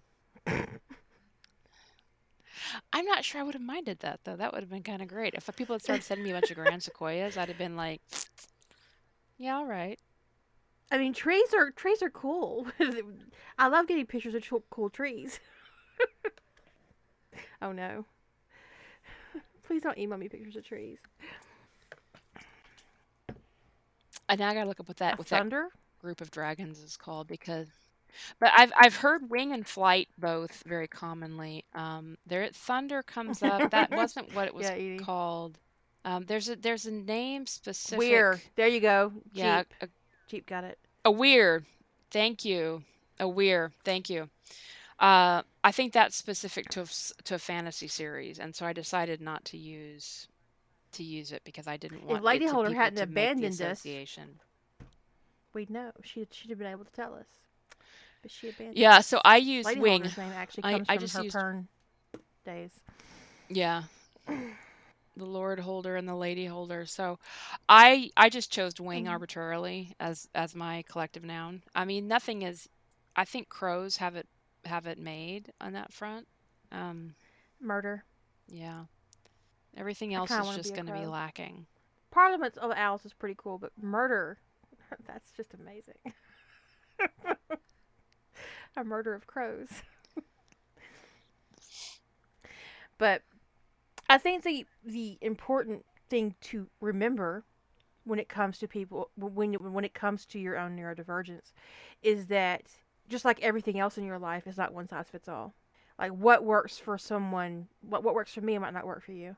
And maybe you do need the focus of a single project or maybe you allow yourself two projects um, or maybe you need the structure of a challenge environment. Um, maybe a challenge environment is really deeply uncomfortable for you. And the thought of participating in like rough trade or the quantum bang is awful to you and that is perfectly okay. I think understanding and knowing your limits and knowing how to manage your own expectations around your productivity and your creativity is what's super important and trying things out to see what works and to not be afraid to set something aside if it doesn't work because when i was younger sometimes i would get in this mentality of well, this is supposed to work, so I'm going to keep doing it until it works. No. When in doubt, bully yourself. That's not. right?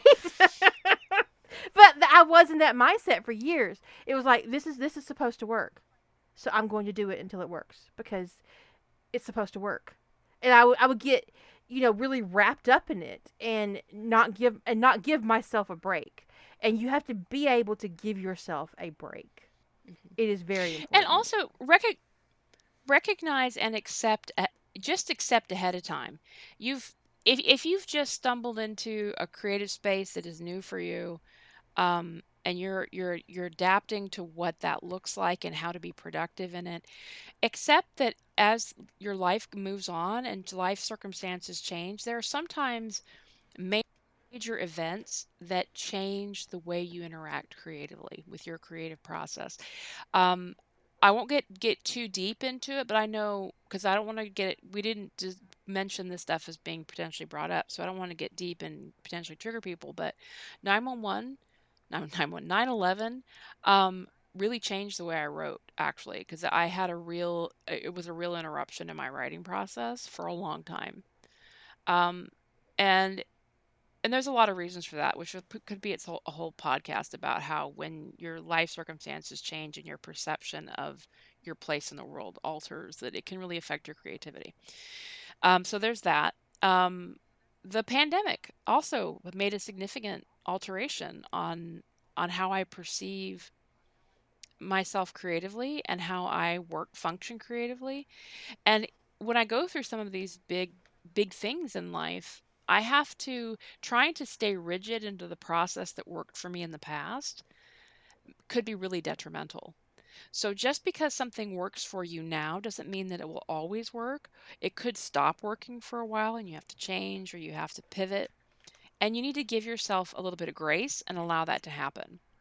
Um, again, I'm not going to go too deep on this one as well. Uh, I this for the last couple years um, I've brought this up on the podcast before. Um, I was diagnosed with a form of chronic cancer, but it's also progressive. A, about a year, year and a half ago now, something like that. And so mm-hmm. that has also altered my life tremendously.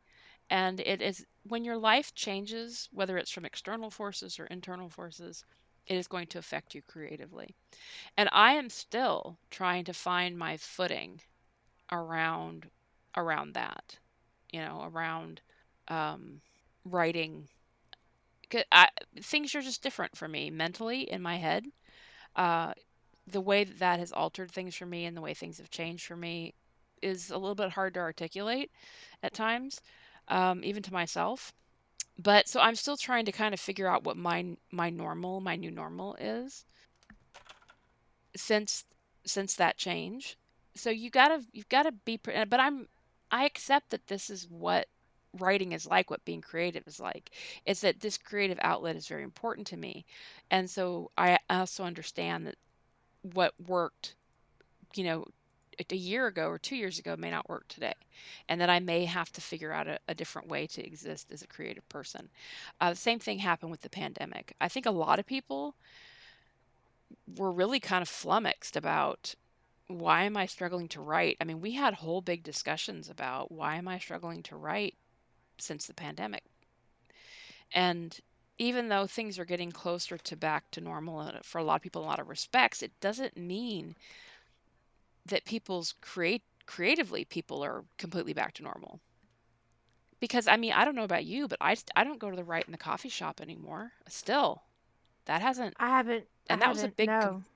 no that that was a big component of my when I needed when I because there was like a big component of I need to change my point of view. I need to change my perspective. I need to kind of get out of my head. And I would go to the coffee shop and I would write for a little while. And sometimes just that change of scenery would really help.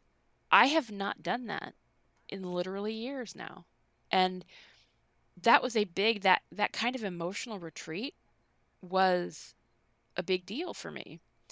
And so I'm not quite sure what to do with myself sometimes. It's like, well, what do I do now? I haven't What is it? been to the library either, and I used to go to the library once a month. Yeah, so we're all kind of like in this hmm, so eh, don't discount because sometimes it seems like it might be small.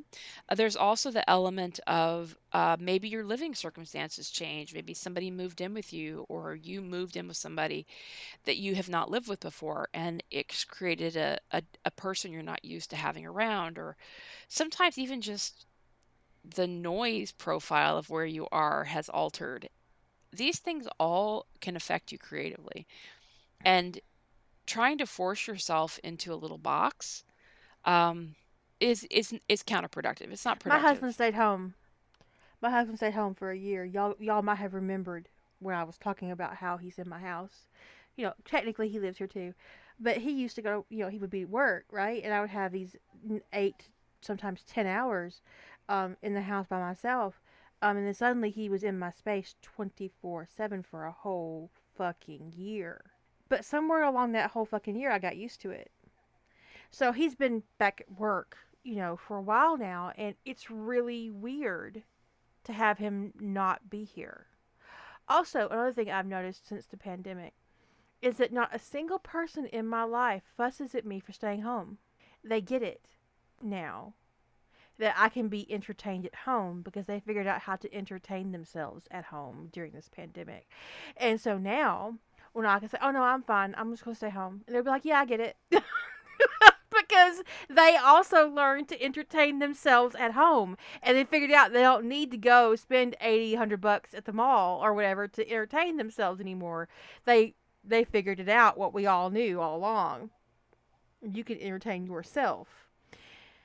A movie came out recently Yes, that my husband and I wanted to watch and we were like it's only in the theaters right? We can't get it. We can't get it on you know HBO or Disney or whatever and we looked at each other That is a now, before the that is just pandemic, we now. would have been we would have been before the pandemic. We would have been in line to get tickets the first day. I waited in line four hours to get tickets for the one of the Star Wars movies.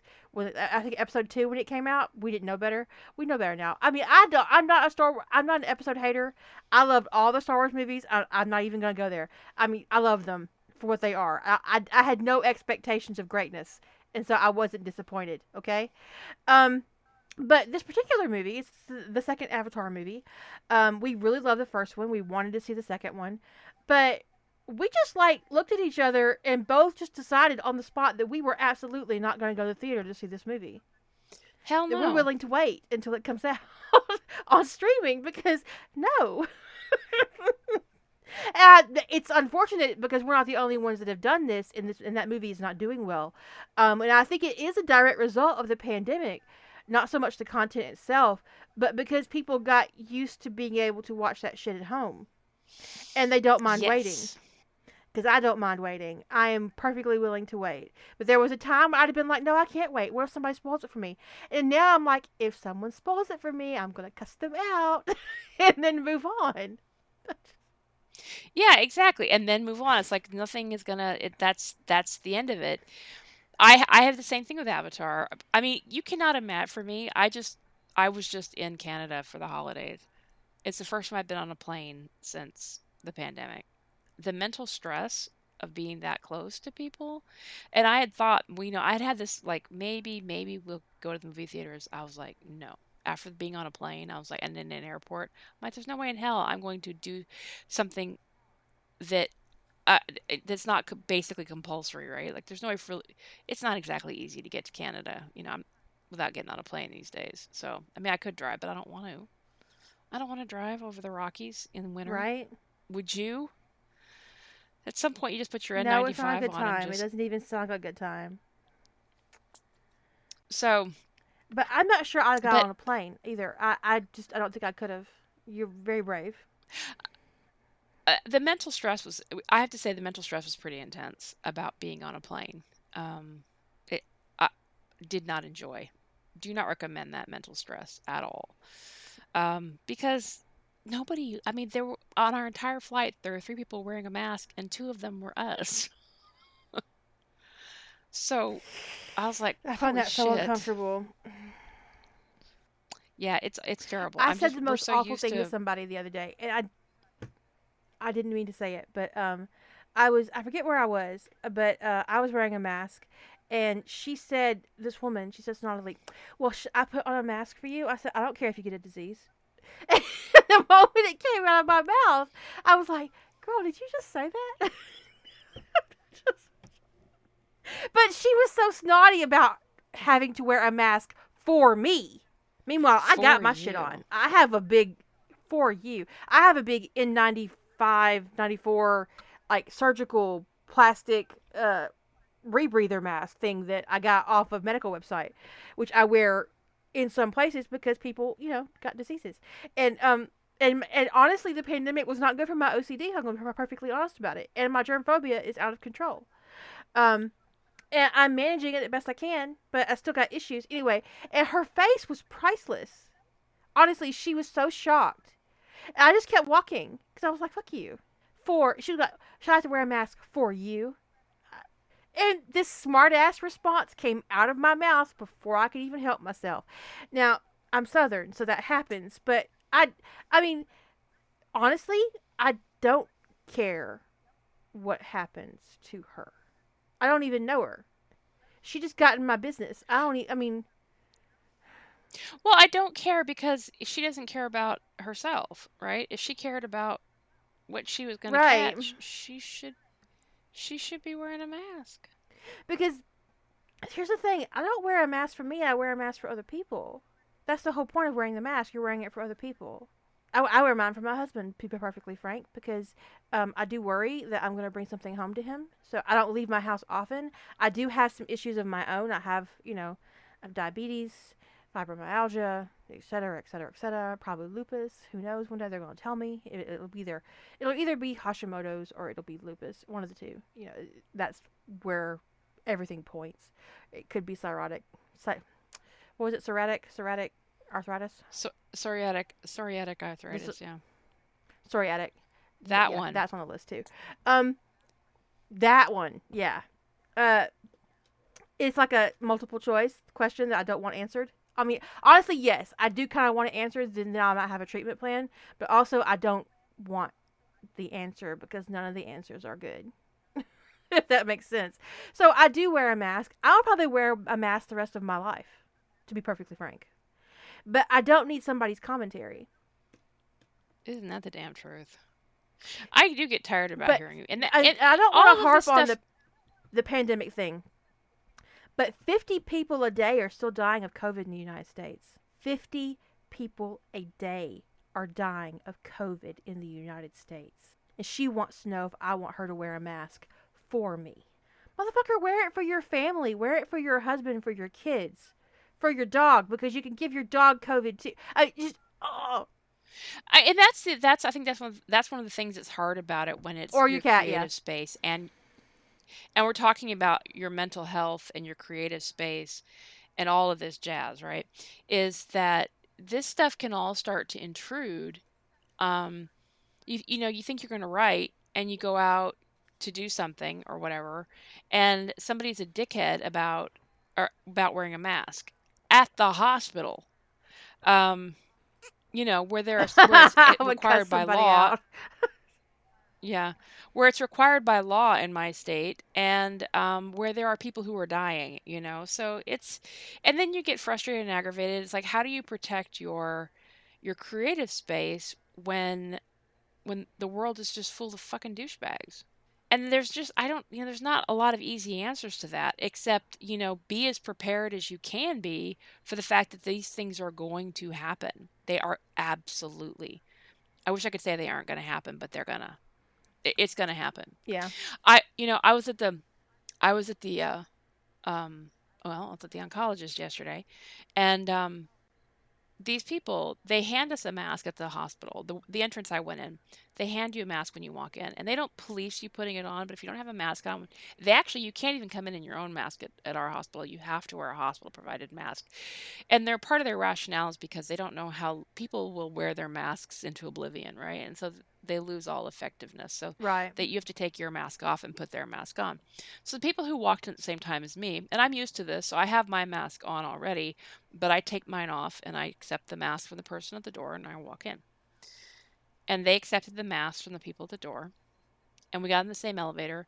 And they hung their masks from the elevator railing, gave each other a, a, a look, hung their masks from the elevator railing, got out and walked into the clinic. And then when they were given a hard time, they got really pissed off when they were immediately told they had to put a mask on. I'm like, what? Is, this is a hospital. What is the fuck is the matter with you?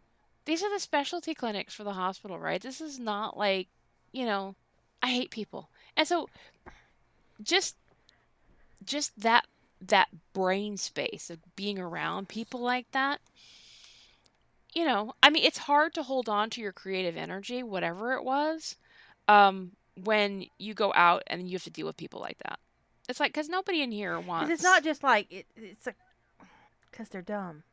the thing is the oncology clinic required masks before covid so i hate people i really do but anyway I that's a kind you of a know, tangent but a necessary one because honestly, sometimes a stupid person can ruin your whole fucking day and make it impossible to write.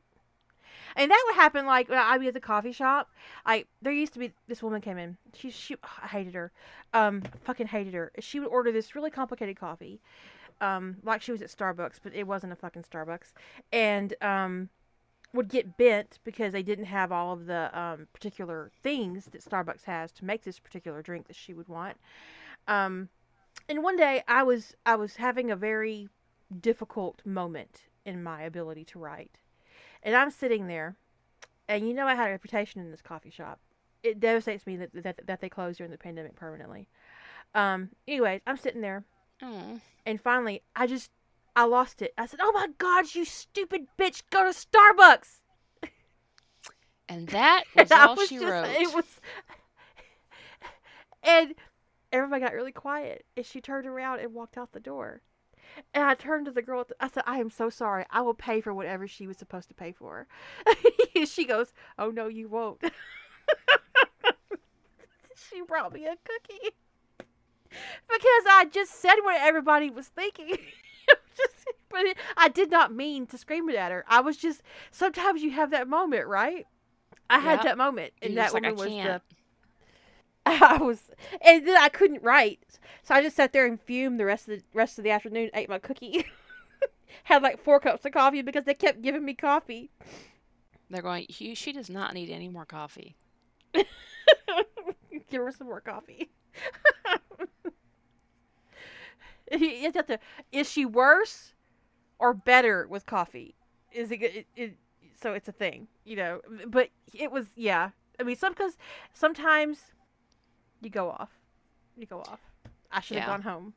but re- whatever what, whatever is going on with your creative space whatever whether whatever drives whatever you um whether you have to guard yourself because of ADHD issues or whether you've got depression or anxiety issues you have to know and understand you and you have to know and understand your creative energy and you have to know and understand how you function and what's going to help you function well and then you have to really set yourself up to succeed which sounds which sounds trite and it's not easy to do because that's the problem with things that sound trite is they sound like you're just gonna you're just gonna do it. Set yourself up for success.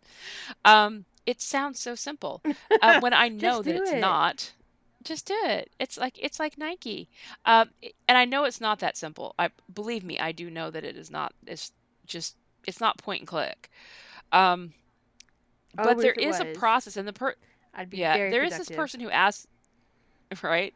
The person who asked the question um, has has clearly gotten to the point where they have figured out what the problems are.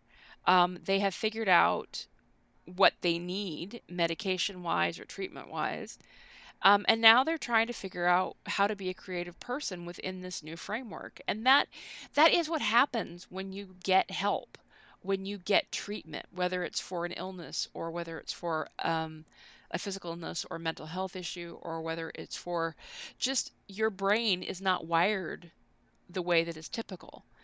When you get the help that you need, you have to figure out what you look like in your new in in this new space that you've created for yourself. And it's an opportunity. Don't look at it as something negative. It's an opportunity because the goal, of course, is that things will be better when you've done all this work, right? You're going to you're going to put all this time and energy into to figuring out what this new creative you looks like and that it's going to be easier, better, whatever, more productive, something is going to change in a way that you find um, happy making and that you make yourself happy with this new this new you. So and I think that's what this is all about is how to and there's it's hard to give specific tips, right? Because everybody is different. And I think that's one of the things that is really key to the discussion topic is everybody is different. It, it, you can't even really generalize writers from artists from um, craft crafters to you know to art, art or people who are artisans you can't even general it's hard to even generalize there because everybody's creative space and everybody's creative energy is so different however what is i think one thing that's very common for a lot of these people is that what is a stumbling block for their creative energy are the kinds of problems we've been talking about. And I think that um, we didn't talk a lot about physical ailments, but they can be just as much a stumbling block to creativity as um, the kind of mental issues, the mental health issues that we've talked about tonight. So. Oh yeah, F- physical pain, um, uh, hormones. Seriously, one of the things that really helped me was I journaled for a while maybe like six months.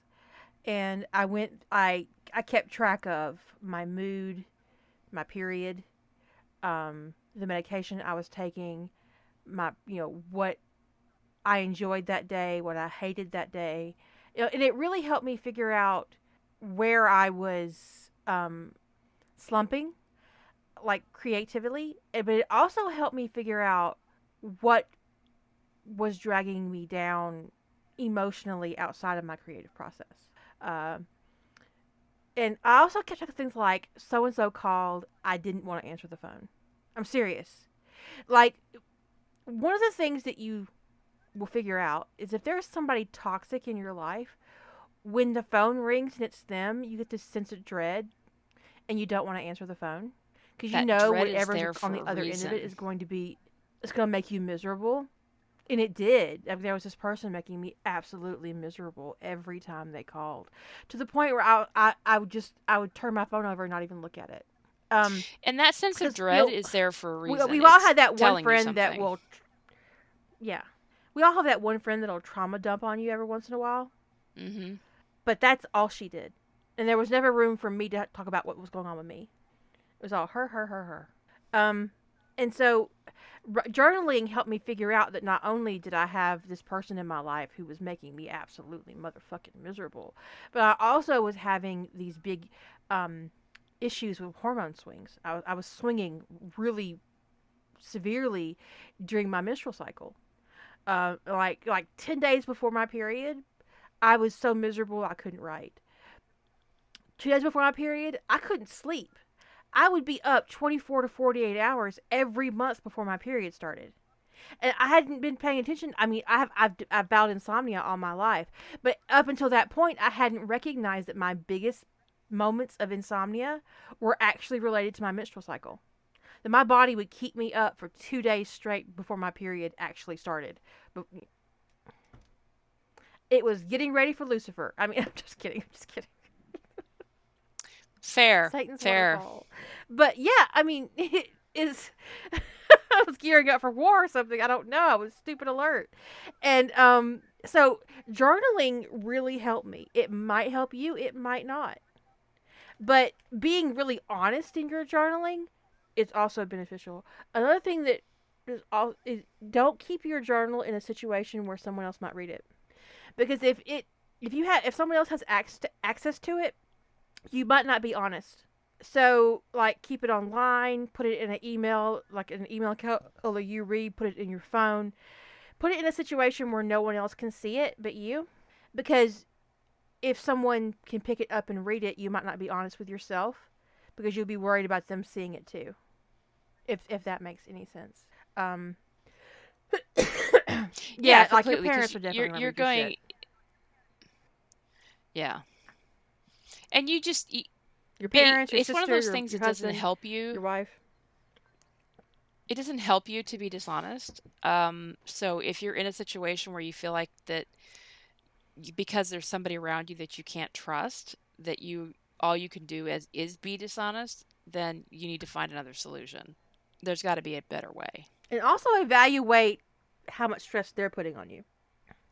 But I think you'd be surprised how much stress you're under that is related to that person you cannot trust. Whether it be a sibling or a friend or a partner or a parent. And when you're around somebody that you fundamentally don't trust, that is a stress of its own. Even when you're just interacting, honestly, even if you're just interacting with somebody you don't trust in an online circumstance, if you if it's constant, um, you can be putting a tremendous amount of mental stress on yourself that can start to affect you creatively. That's why it's very important that you we we, we kind of we talk about you know you know we guard guard our mind palace, but that's not actually not that much of a joke. You have to sometimes just say no to certain circumstances so that you can be mentally healthy for yourself creatively. And there's nothing wrong with that. People act like you're doing something wrong. You are not. You are absolutely taking care of yourself, and that's absolutely what you should be doing. Your boundary. And they can, if they if they don't like it, they can, punishment. That's right. If they don't like it, they can suck Kira's dick from the back. From the back. 100%. It's funny how um, too much creative energy um, and not enough creative energy can have the same almost stall point, and in a way, in a way, sometimes the same remedy. Um, A little organization never is hurt anything. But what's that thing? What, was that, that, that thing you say about work? Action precedes motivation. oh, but the oh, act yeah, action precedes motivation. Yeah. Sometimes people look to be or they want to be, they want to find this external thing that is going to suddenly motivate them or spark spark this thing to happen that this masterpiece will suddenly be delivered to their desktop without any a further action on their part other than just I don't know creative energy. But that is not really the way it works.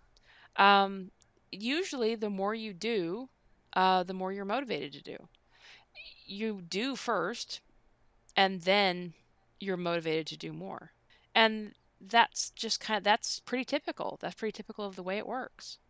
So sometimes even if you don't feel like it, go ahead and try doing it anyway. Even if it's just for 5 minutes or 10 minutes. Just try. What is that um there's actually whole books, there's multiple books about how people make life altering changes by just changing things like in 2 or 3 minutes a day they just alter their behavior in tiny, tiny, tiny, tiny increments because the brain can actually, and this is speaking actually to the very on topic about neurodivergence and the way the brain operates. Abrupt change, big change, can very much look to the brain is always negative. The brain it sees it as a stress. So you may be telling yourself it's positive. It doesn't mean your brain is going to process this big change you've given it as positive. So your brain may be pumping out stress hormones, even though you think you've done something positive for yourself, because it may have been too big. And then you get this stress crash, and you're left with this aftermath, and you go, maybe that wasn't such a good idea. Well, maybe it was a great idea, but maybe you just need to take it in smaller pieces. Maybe instead of doing this one big enormous change and changing your whole routine in one day, maybe you need to change five minutes of your routine. Change a tiny bit of your routine that is not going to shock your brain into releasing stress hormones. And that's that's the kind of change you want to introduce into your system is introduce it in a way that your brain can adapt to it and not traumatize yourself with it. Because even if you tell yourself it's good, your brain can react negatively. And there's, like I said, there's books about this, um, about how the brain can react negatively to even positive change. And that's one of the reasons why they find small incremental change can be more lasting than big abrupt change.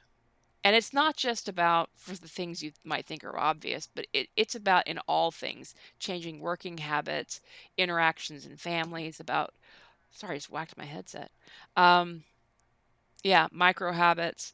Uh, doing little tiny micro adjustments can net you a much bigger benefit and help you change things in the long haul and help with building that motivation to do more. Whereas if you try to do something big and abrupt, even if you go, wow, that was great, you might still be struggling later with stress crash. Your brain going, that was shocking and I didn't like it. It's basically you stimulate well, the amygdala one thing they and your brain is. Go ahead. They learned what? No. One of the, one What of the things saying? that they that they learned over time is that uh, stress, good and bad stress, often will impact you physically and mentally the same way. hmm and that is especially true uh, like physical stress good stress bad stress. Sometimes like you figure out what kind of stress responder you are.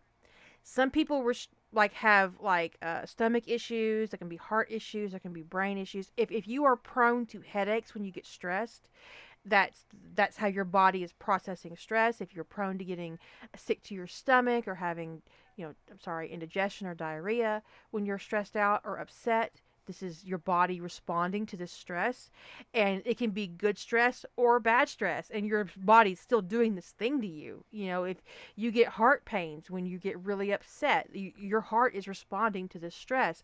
But you could also get those pains if you got really excited because something amazing happened to you because your body is responding to this outside stimulus and processing it as stress which is stress on your body.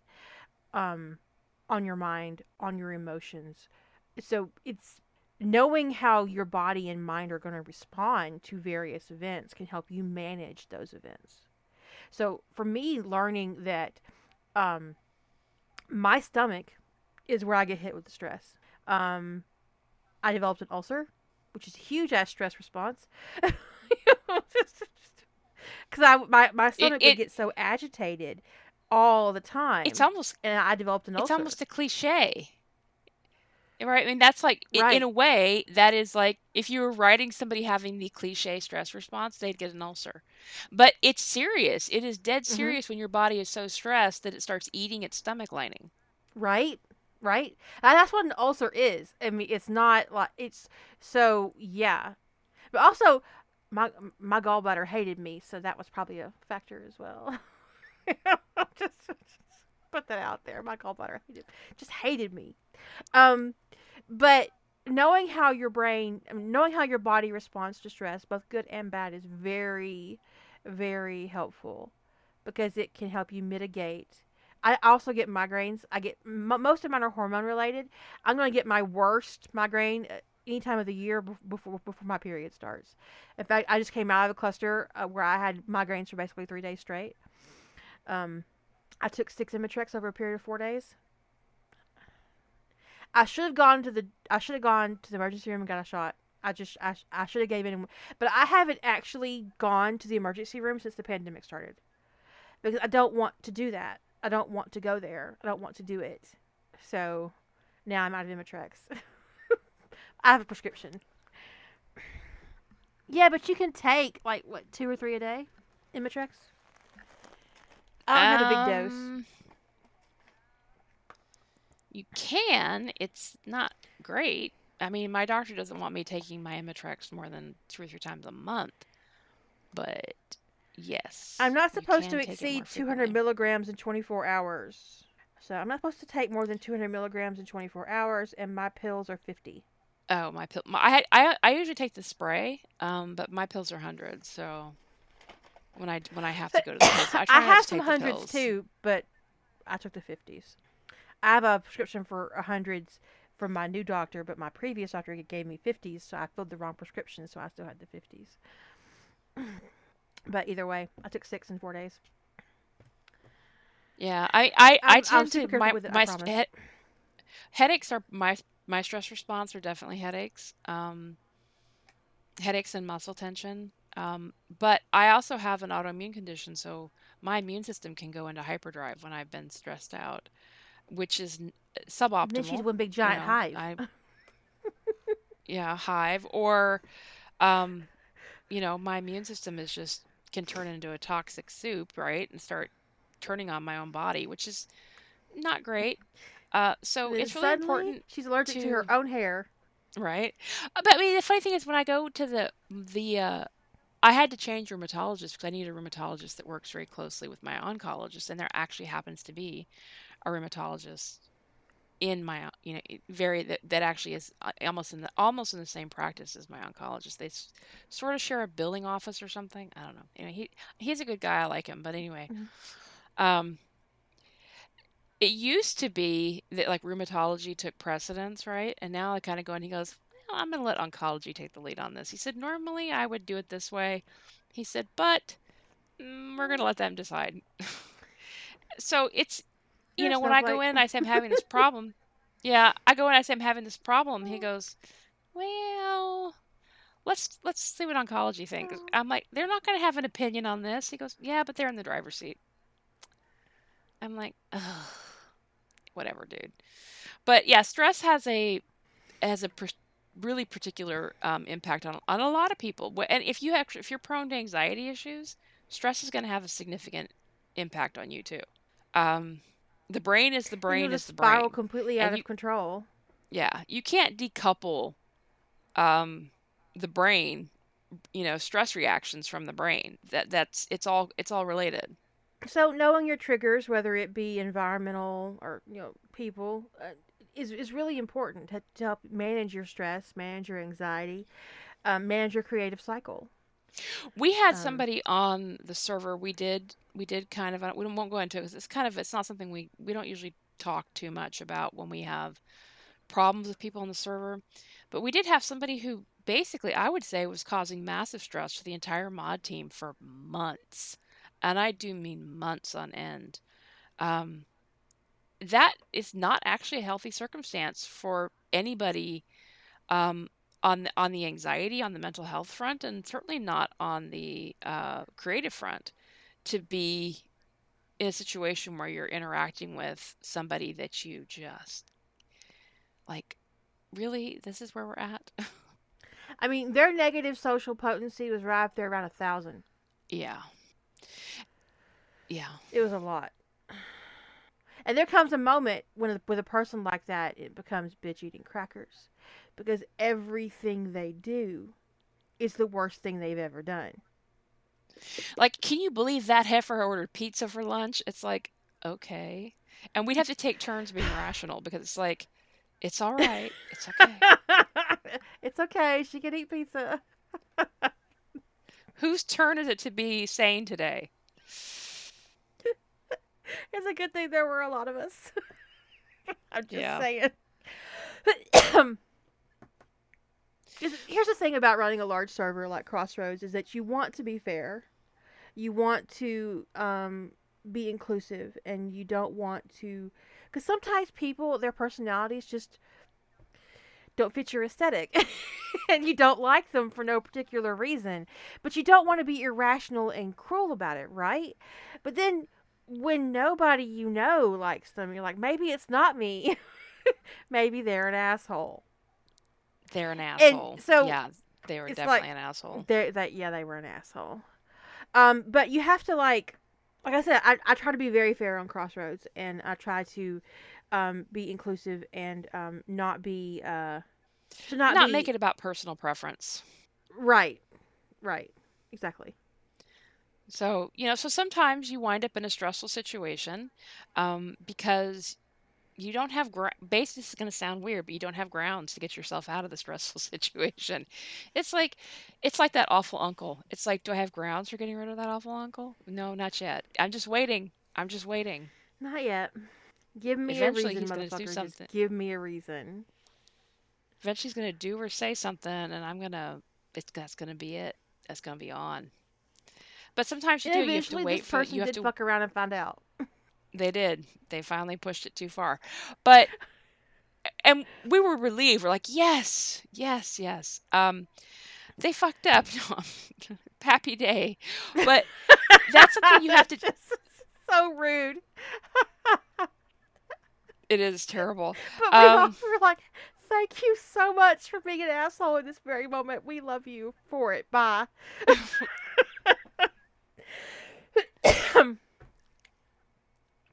but you have to find where your stress points are and cause, and figure out how to mitigate them. Um, good and bad. You know, good and bad. Because also sometimes good things are happening and they're messing with your ability to be creative. Like, hey, I'm having a great time with the 15 family members that are visiting. But guess what? Nobody is creative with 15 family members visiting. Nobody. Unless you're just hiding I from wouldn't all of have them. 15 people in my house. I know you wouldn't. I am not that person. I don't. mm-mm. 'Cause I- sh- I'd- she was I'd raised like, Y'all right. need to No. go. You don't gotta go. You don't gotta go home, but you can't stay here. No, I mean it. Bye. Nobody in my family or amongst my friend groups, like you in Meat Space, are under the assumption that they can come to my house uninvited, and nor are they under the under the assumption that they would be allowed to spend the night in my home. Uh, I don't. No. Kier- When I had Kira to watch my sister's with the- kids in the the- past, I went to her house. All right. Kira Kira knows the B word and she knows it well.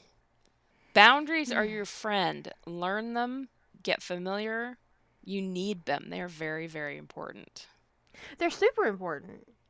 And I'm going to go back to the original question and see if there's any aspect of it because there's some aspects of it that aren't don't really aren't Okay. really a question for the podcast. But let's see if we missed anything about. Um, I want to finish something. Any I am tips do you serious about Journaling, though.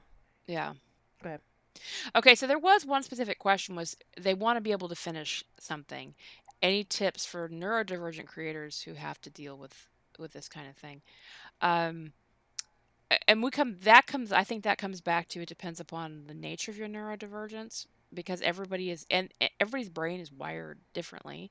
And even if even if, even within the same group of people, the same type of issue are going to have different ways of handling things. So not everybody with ADHD is going to have the same creative issues. So I do think one of the things that is also, often would- under Go ahead. Go ahead. No, no, it's okay. What I'll say is that sometimes not being able to finish something isn't a product of your neurodivergence.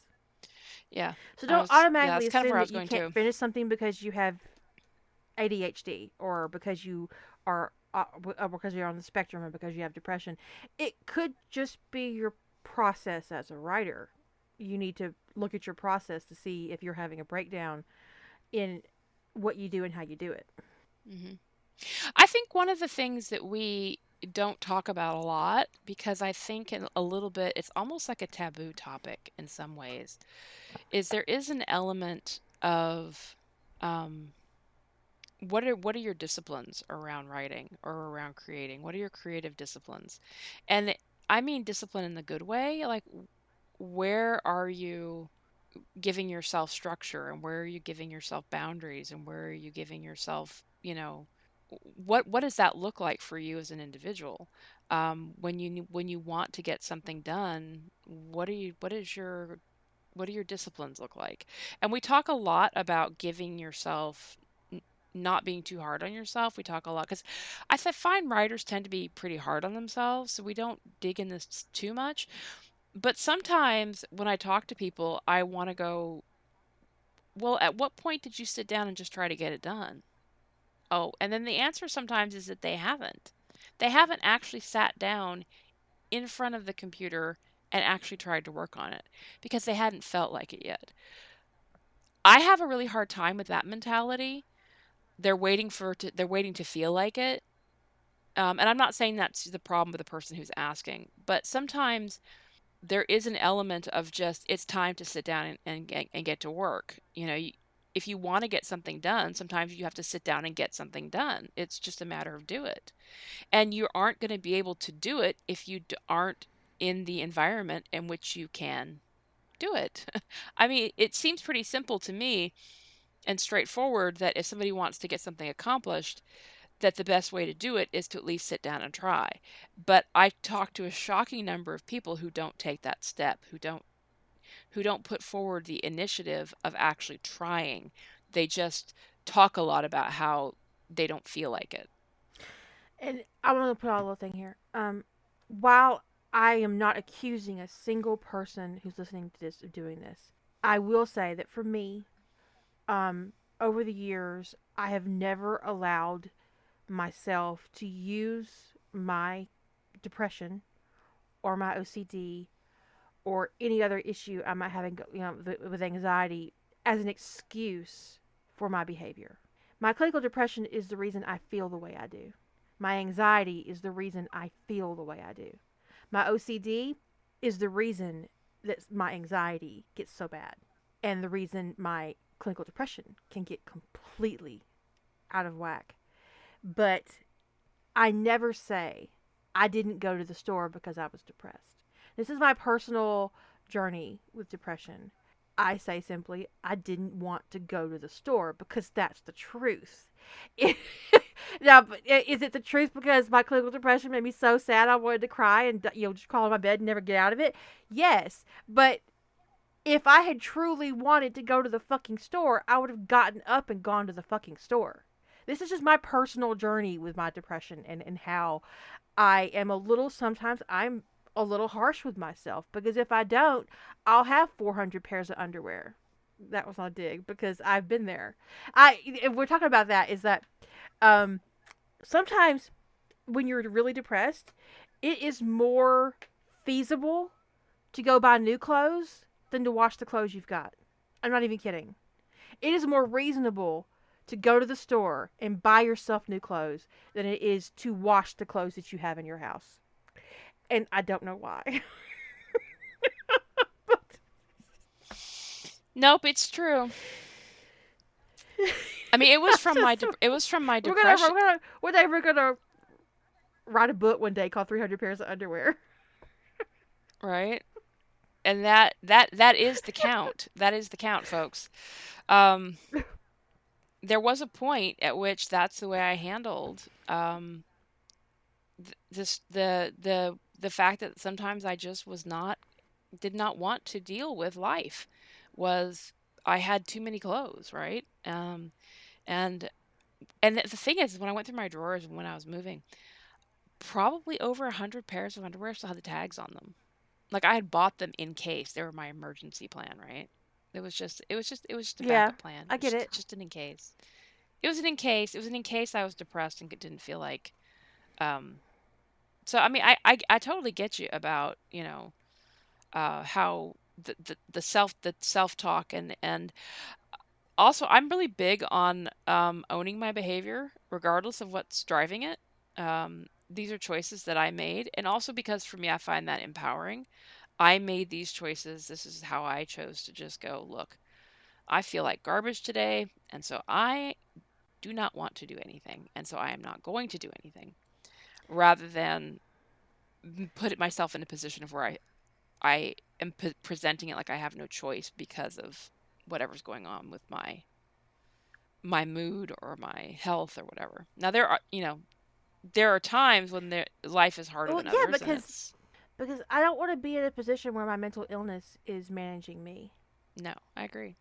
And so I I take steps um, both in you know the, the self talk area and the medication and to make sure that my me- that my mental illness is not in charge. And that is a hard road. And I'm not judging you if you're not there yet. I get it. I get it. Like I said, I spent several years wanting to unalive myself. I get it. But getting here, getting to a place where you manage you manage where I manage my mental illness instead of letting my mental illness manage and destroy my life, um, was a hard road, but I did the work. I'm still doing the work every day. You know, I get up. I force myself to get up. I take my pills. Sometimes I do have to force myself to get up because be, people think that like a, the pill is a miracle. You know that oh well well you're on that drug. Why isn't why aren't you just perfect? Fuck you.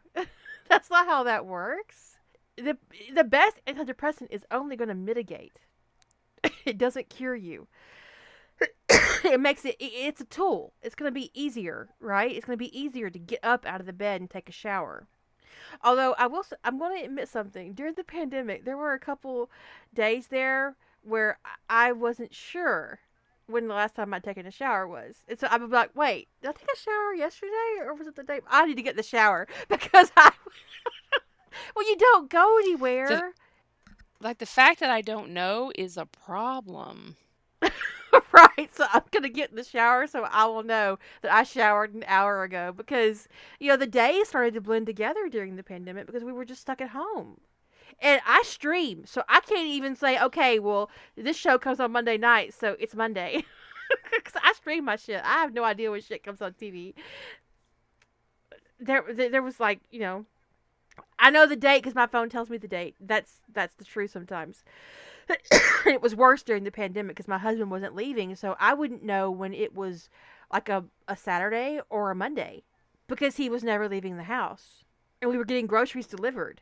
So it wasn't like we were getting groceries on payday, which was a Friday. We were just getting groceries delivered whenever we felt like it. Yeah, it threw everything out of whack. Everything. It was just But I yeah, mean, you know, discombobulated. Owning, you know, owning managing your mental um your mental uh situation and figuring out how to to work your neurodivergence is is important to your to you and to your happiness. Um and it's all different. I mean it's all different. There's there's a big there's a ginormous difference between clinical depression and being on the autistic spe- the autism spectrum. I'm not discounting that at all. Um and there's a big difference between being clinically depressed and having ADHD. Sometimes they go they go hand in hand, though, right? Um, yeah, and it's just like anxiety and depression, out how to manage having figuring out how to manage your circumstances for yourself and what works for you is is the point. And I try not to let my mental illness define me because I'm Southern and we're eccentric down here, and my attitude defines me. Indeed.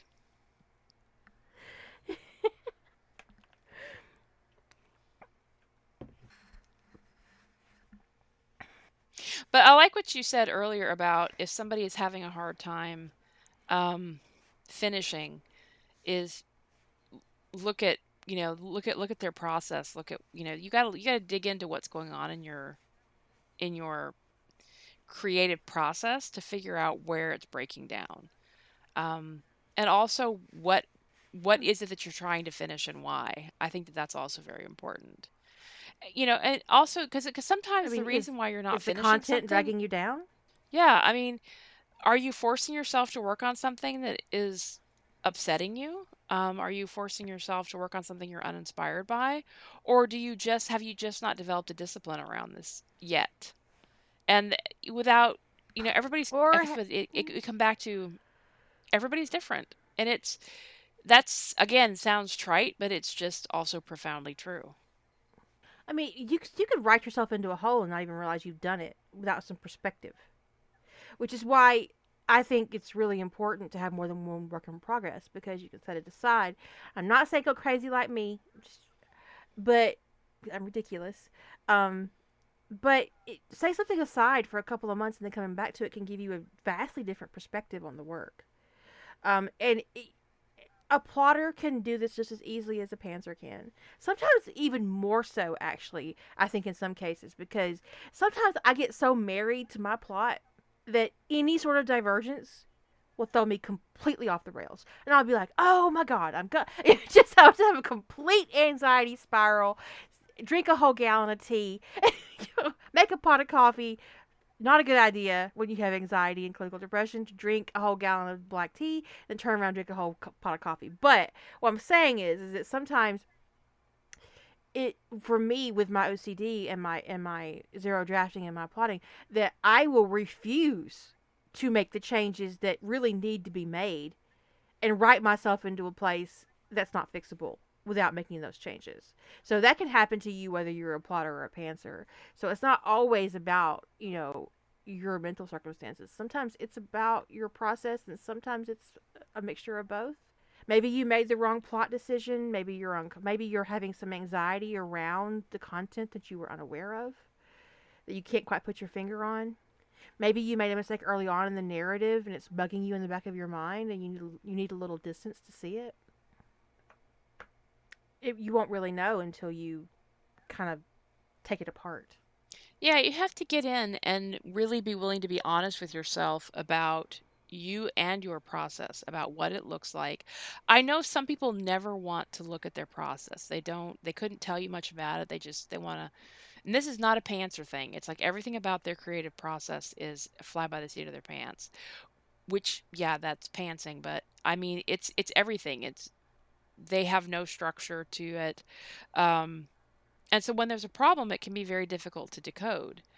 And this is one of those things where we talk about you have to be willing to sit down and be honest with yourself about you and your process and your creativity and what you're hoping or trying to get out of it in order to be able to answer these questions and problem solve these things. And it is very important to be able to problem solve these sorts of issues? Honestly, any sort of issue, because if something is stressing you out, figuring out why it's stressing you out and how to deal with it is just a really good life skill. I mean, seriously, it took me a while to get there because sometimes when when you do have a mental illness, um, sometimes you basically get brainwashed into assuming that everything that's going wrong is because you're depressed. Mm-hmm. You get told repeatedly, "Oh, well, you know, you're depressed, you're not seeing this right, you know, this is just, you know, you need to take a step back, you know. It gaslight you. you gaslight yourself. Oh, you're depressed. Kara, that that's why you're so upset about this. Um, you're just being oversensitive. And so learning to discern and have a perspective outside of your circumstances to so you can evaluate what's going on in your work, in your life, in your situations. Um, I, I, it's it's super important it, it was to me. It, it made a big difference. Um, and that's where you know things like you got. They're also looking at which of the different t- tricks for this kind of analysis work best for the way your brain is wired, because one of the things about journaling, um, even people who don't necessarily like to journal, even if it's just keeping track of certain data points, the reason why that works for some people is because getting outside of your head and seeing the information written down allows you to process that information in a different way rather than just have it circling around in your brain. Speaking it aloud can do very much the same thing, but with a different part of the cognitive process. Um, so sometimes just verbalizing your issues or your your problem out loud can help you find your own solutions or help you sort out what's going on with it with why you're stuck. There have been times when I thought I was just stuck. Like I I cannot move on. And I poke Kira and I say, Kira, I gotta talk. I I'm stuck. I can't move on. I don't know what I'm gonna do. And the minute I verbalized, like I had been had the problem rattling around my head for days. The minute I verbalized the problem, I saw the answer. Because the difference was not that I was speaking to another person, the difference that I was that I was speaking because yeah. your brain processes the information differently. And maybe you need some tricks like that, especially when your brain is wired to function differently um, than other people's. Is you've got to find out what is going to help your brain function optimally. Do you need to write things down and look at lists? Does that help you? Does tracking things on spreadsheets help you? Does that help you? Does does verbalizing your problems out loud, no matter how kooky it may make you sound, is that going to help you? And if it does, do it. Just do it. Even if you have to pretend like you're talking to somebody on the phone so that you know your roommate doesn't think you're you're you've completely lost the plot. Just do it. Do what is going to may help you get through. If if I if I had a dollar for every time my husband has walked in on me in my office basically acting out a scene. oh yeah. Speaking my dialogue, I would be a rich woman. because I mean, the first time it happened, he's like, "What the? F- are you okay?" this dude was concerned. like, I'm trying to figure out. I'm trying to I figure think out how I was like one laid. wrong Just- answer away from a psych hole. Just give me a minute. I was one wrong sentence away from a 24-hour psych hold, you guys. this man was like, "Are you okay?" I'm fine. I'm no, honey, you're not fine. You are talking to. I am not talking to myself. I'm acting out my dialogue. And he was like, "Wow," Uh-huh. and then just closed the door and left because that's just a, that's just a thing, right? Right? Yeah, I get up sometimes. I do my desk. we've we've talked we've talked before about how it's you know sometimes verbalizing your dialogue can be really really powerful, and also you want to I've avoid made myself cry sentences. verbalizing my dialogue. Yeah, that too. That whole first scene, um, Buck's goodbye to Eddie and always in my mind. I, I did that whole. I, I wrote that out loud. I was like, I got to be sure I got this right. And I was like, okay, I'm making myself miserable. I guess I got it right. Yeah, if that was your goal, I'm I'm getting a little my my eyeballs are getting wet just thinking about it. Shut up, Jilly. Shut up, Jillian. Well, I mean, the last thing you want, the last thing you want is to have awkward dialogue when you're trying, when you're supposed to have, you know, an emotional goodbye, right? Is to have, you know, it be clunky. So, yeah, I mean, some people really can have a hard time getting to the point where they'll read their story own story out loud. I I got over that. I got past that moment in my life. I can read my own story out loud, but I cannot do it in front of other people. I cannot watch somebody read my work. yeah, that would be weird. I just think it would be Much. weird. mm, I don't I don't know how I'd feel about that. is. I kind of feel There was this writing group that tried to get me to join them, and one of the things they would do is that when they would first meet, you would be you would have to talk about what you're currently writing and read two pages of it out loud. And she told me this, and she said, "And it'd be really great if you joined us because you know, um, because you're professionally published, and it would be really good. You'd be a great influence on the group." And she told me how it worked, and I went, "No." And she what? She's like, "What?" And she got all all, all teary eyed and shit. I was like, "There is absolutely no way on this God's green earth that I could read my work out loud to other people." I said, "That is the idea of it is agonizing," and she was really shocked. That's a whole lot of note from me. I'm I. No. I'd be like, you have to get over it, Muffin. I ain't doing it. I said, not only is it have- uncomfortable for me to think about doing it myself, I'm not sure I could watch other people do it. You know, secondhand embarrassment being a thing. Yeah, I, you know, I've gone to like it. some people doing doing reading their own excerpts of their own work, and it always does it always strike me as awkward. I'm like, I don't know. It it's never. I don't know. I it, it's definitely a, it's definitely a Mm. block in my own head too. So I I wouldn't do it. If if it's something that works for you, I fully support. I fully support your shenanigans. You go, and all your tomfoolery. It might also help for Potentially you to even some record it ballyhoo. and then l- listen to it back. I, I had a friend who used to record Yeah, if- her um, reading her work out loud on tape. That's how long ago it was. She's she's using a cassette tape, but um to help. And it was- TDK. she found it very beneficial. So I would not do that either. Maybe I would. I don't know. No. Someone suggests I do my own audiobooks, and I'm like, that's a whole lot no, baby. No. Number one, I know I sound like a 14 year old girl, so I am not going to read my erotica out and put it on the internet. No. I'm not here to titillate you. But speaking of that subject, I think we can end the podcast right here. Um, so Jilly can have her after podcast story time, and you guys can learn a new Oh. phrase so that you'll be prepared for this. Anyways, I want to thank you guys for hanging out with us. I hope it was helpful and that you got something out of it. And please remember that these were our personal experiences and our personal opinions, and they're not a reflection on your circumstances or your condition or the methods by which you function in in your in your life. Um and it's all it's all individual. There are no two human beings on this planet who are exactly the same. And whether you are typical or atypical when it comes to your neural processing, um, we are all very unique. And it's important to recognize and protect your, your uniqueness. So, say good night, Jilly. Good night, everyone.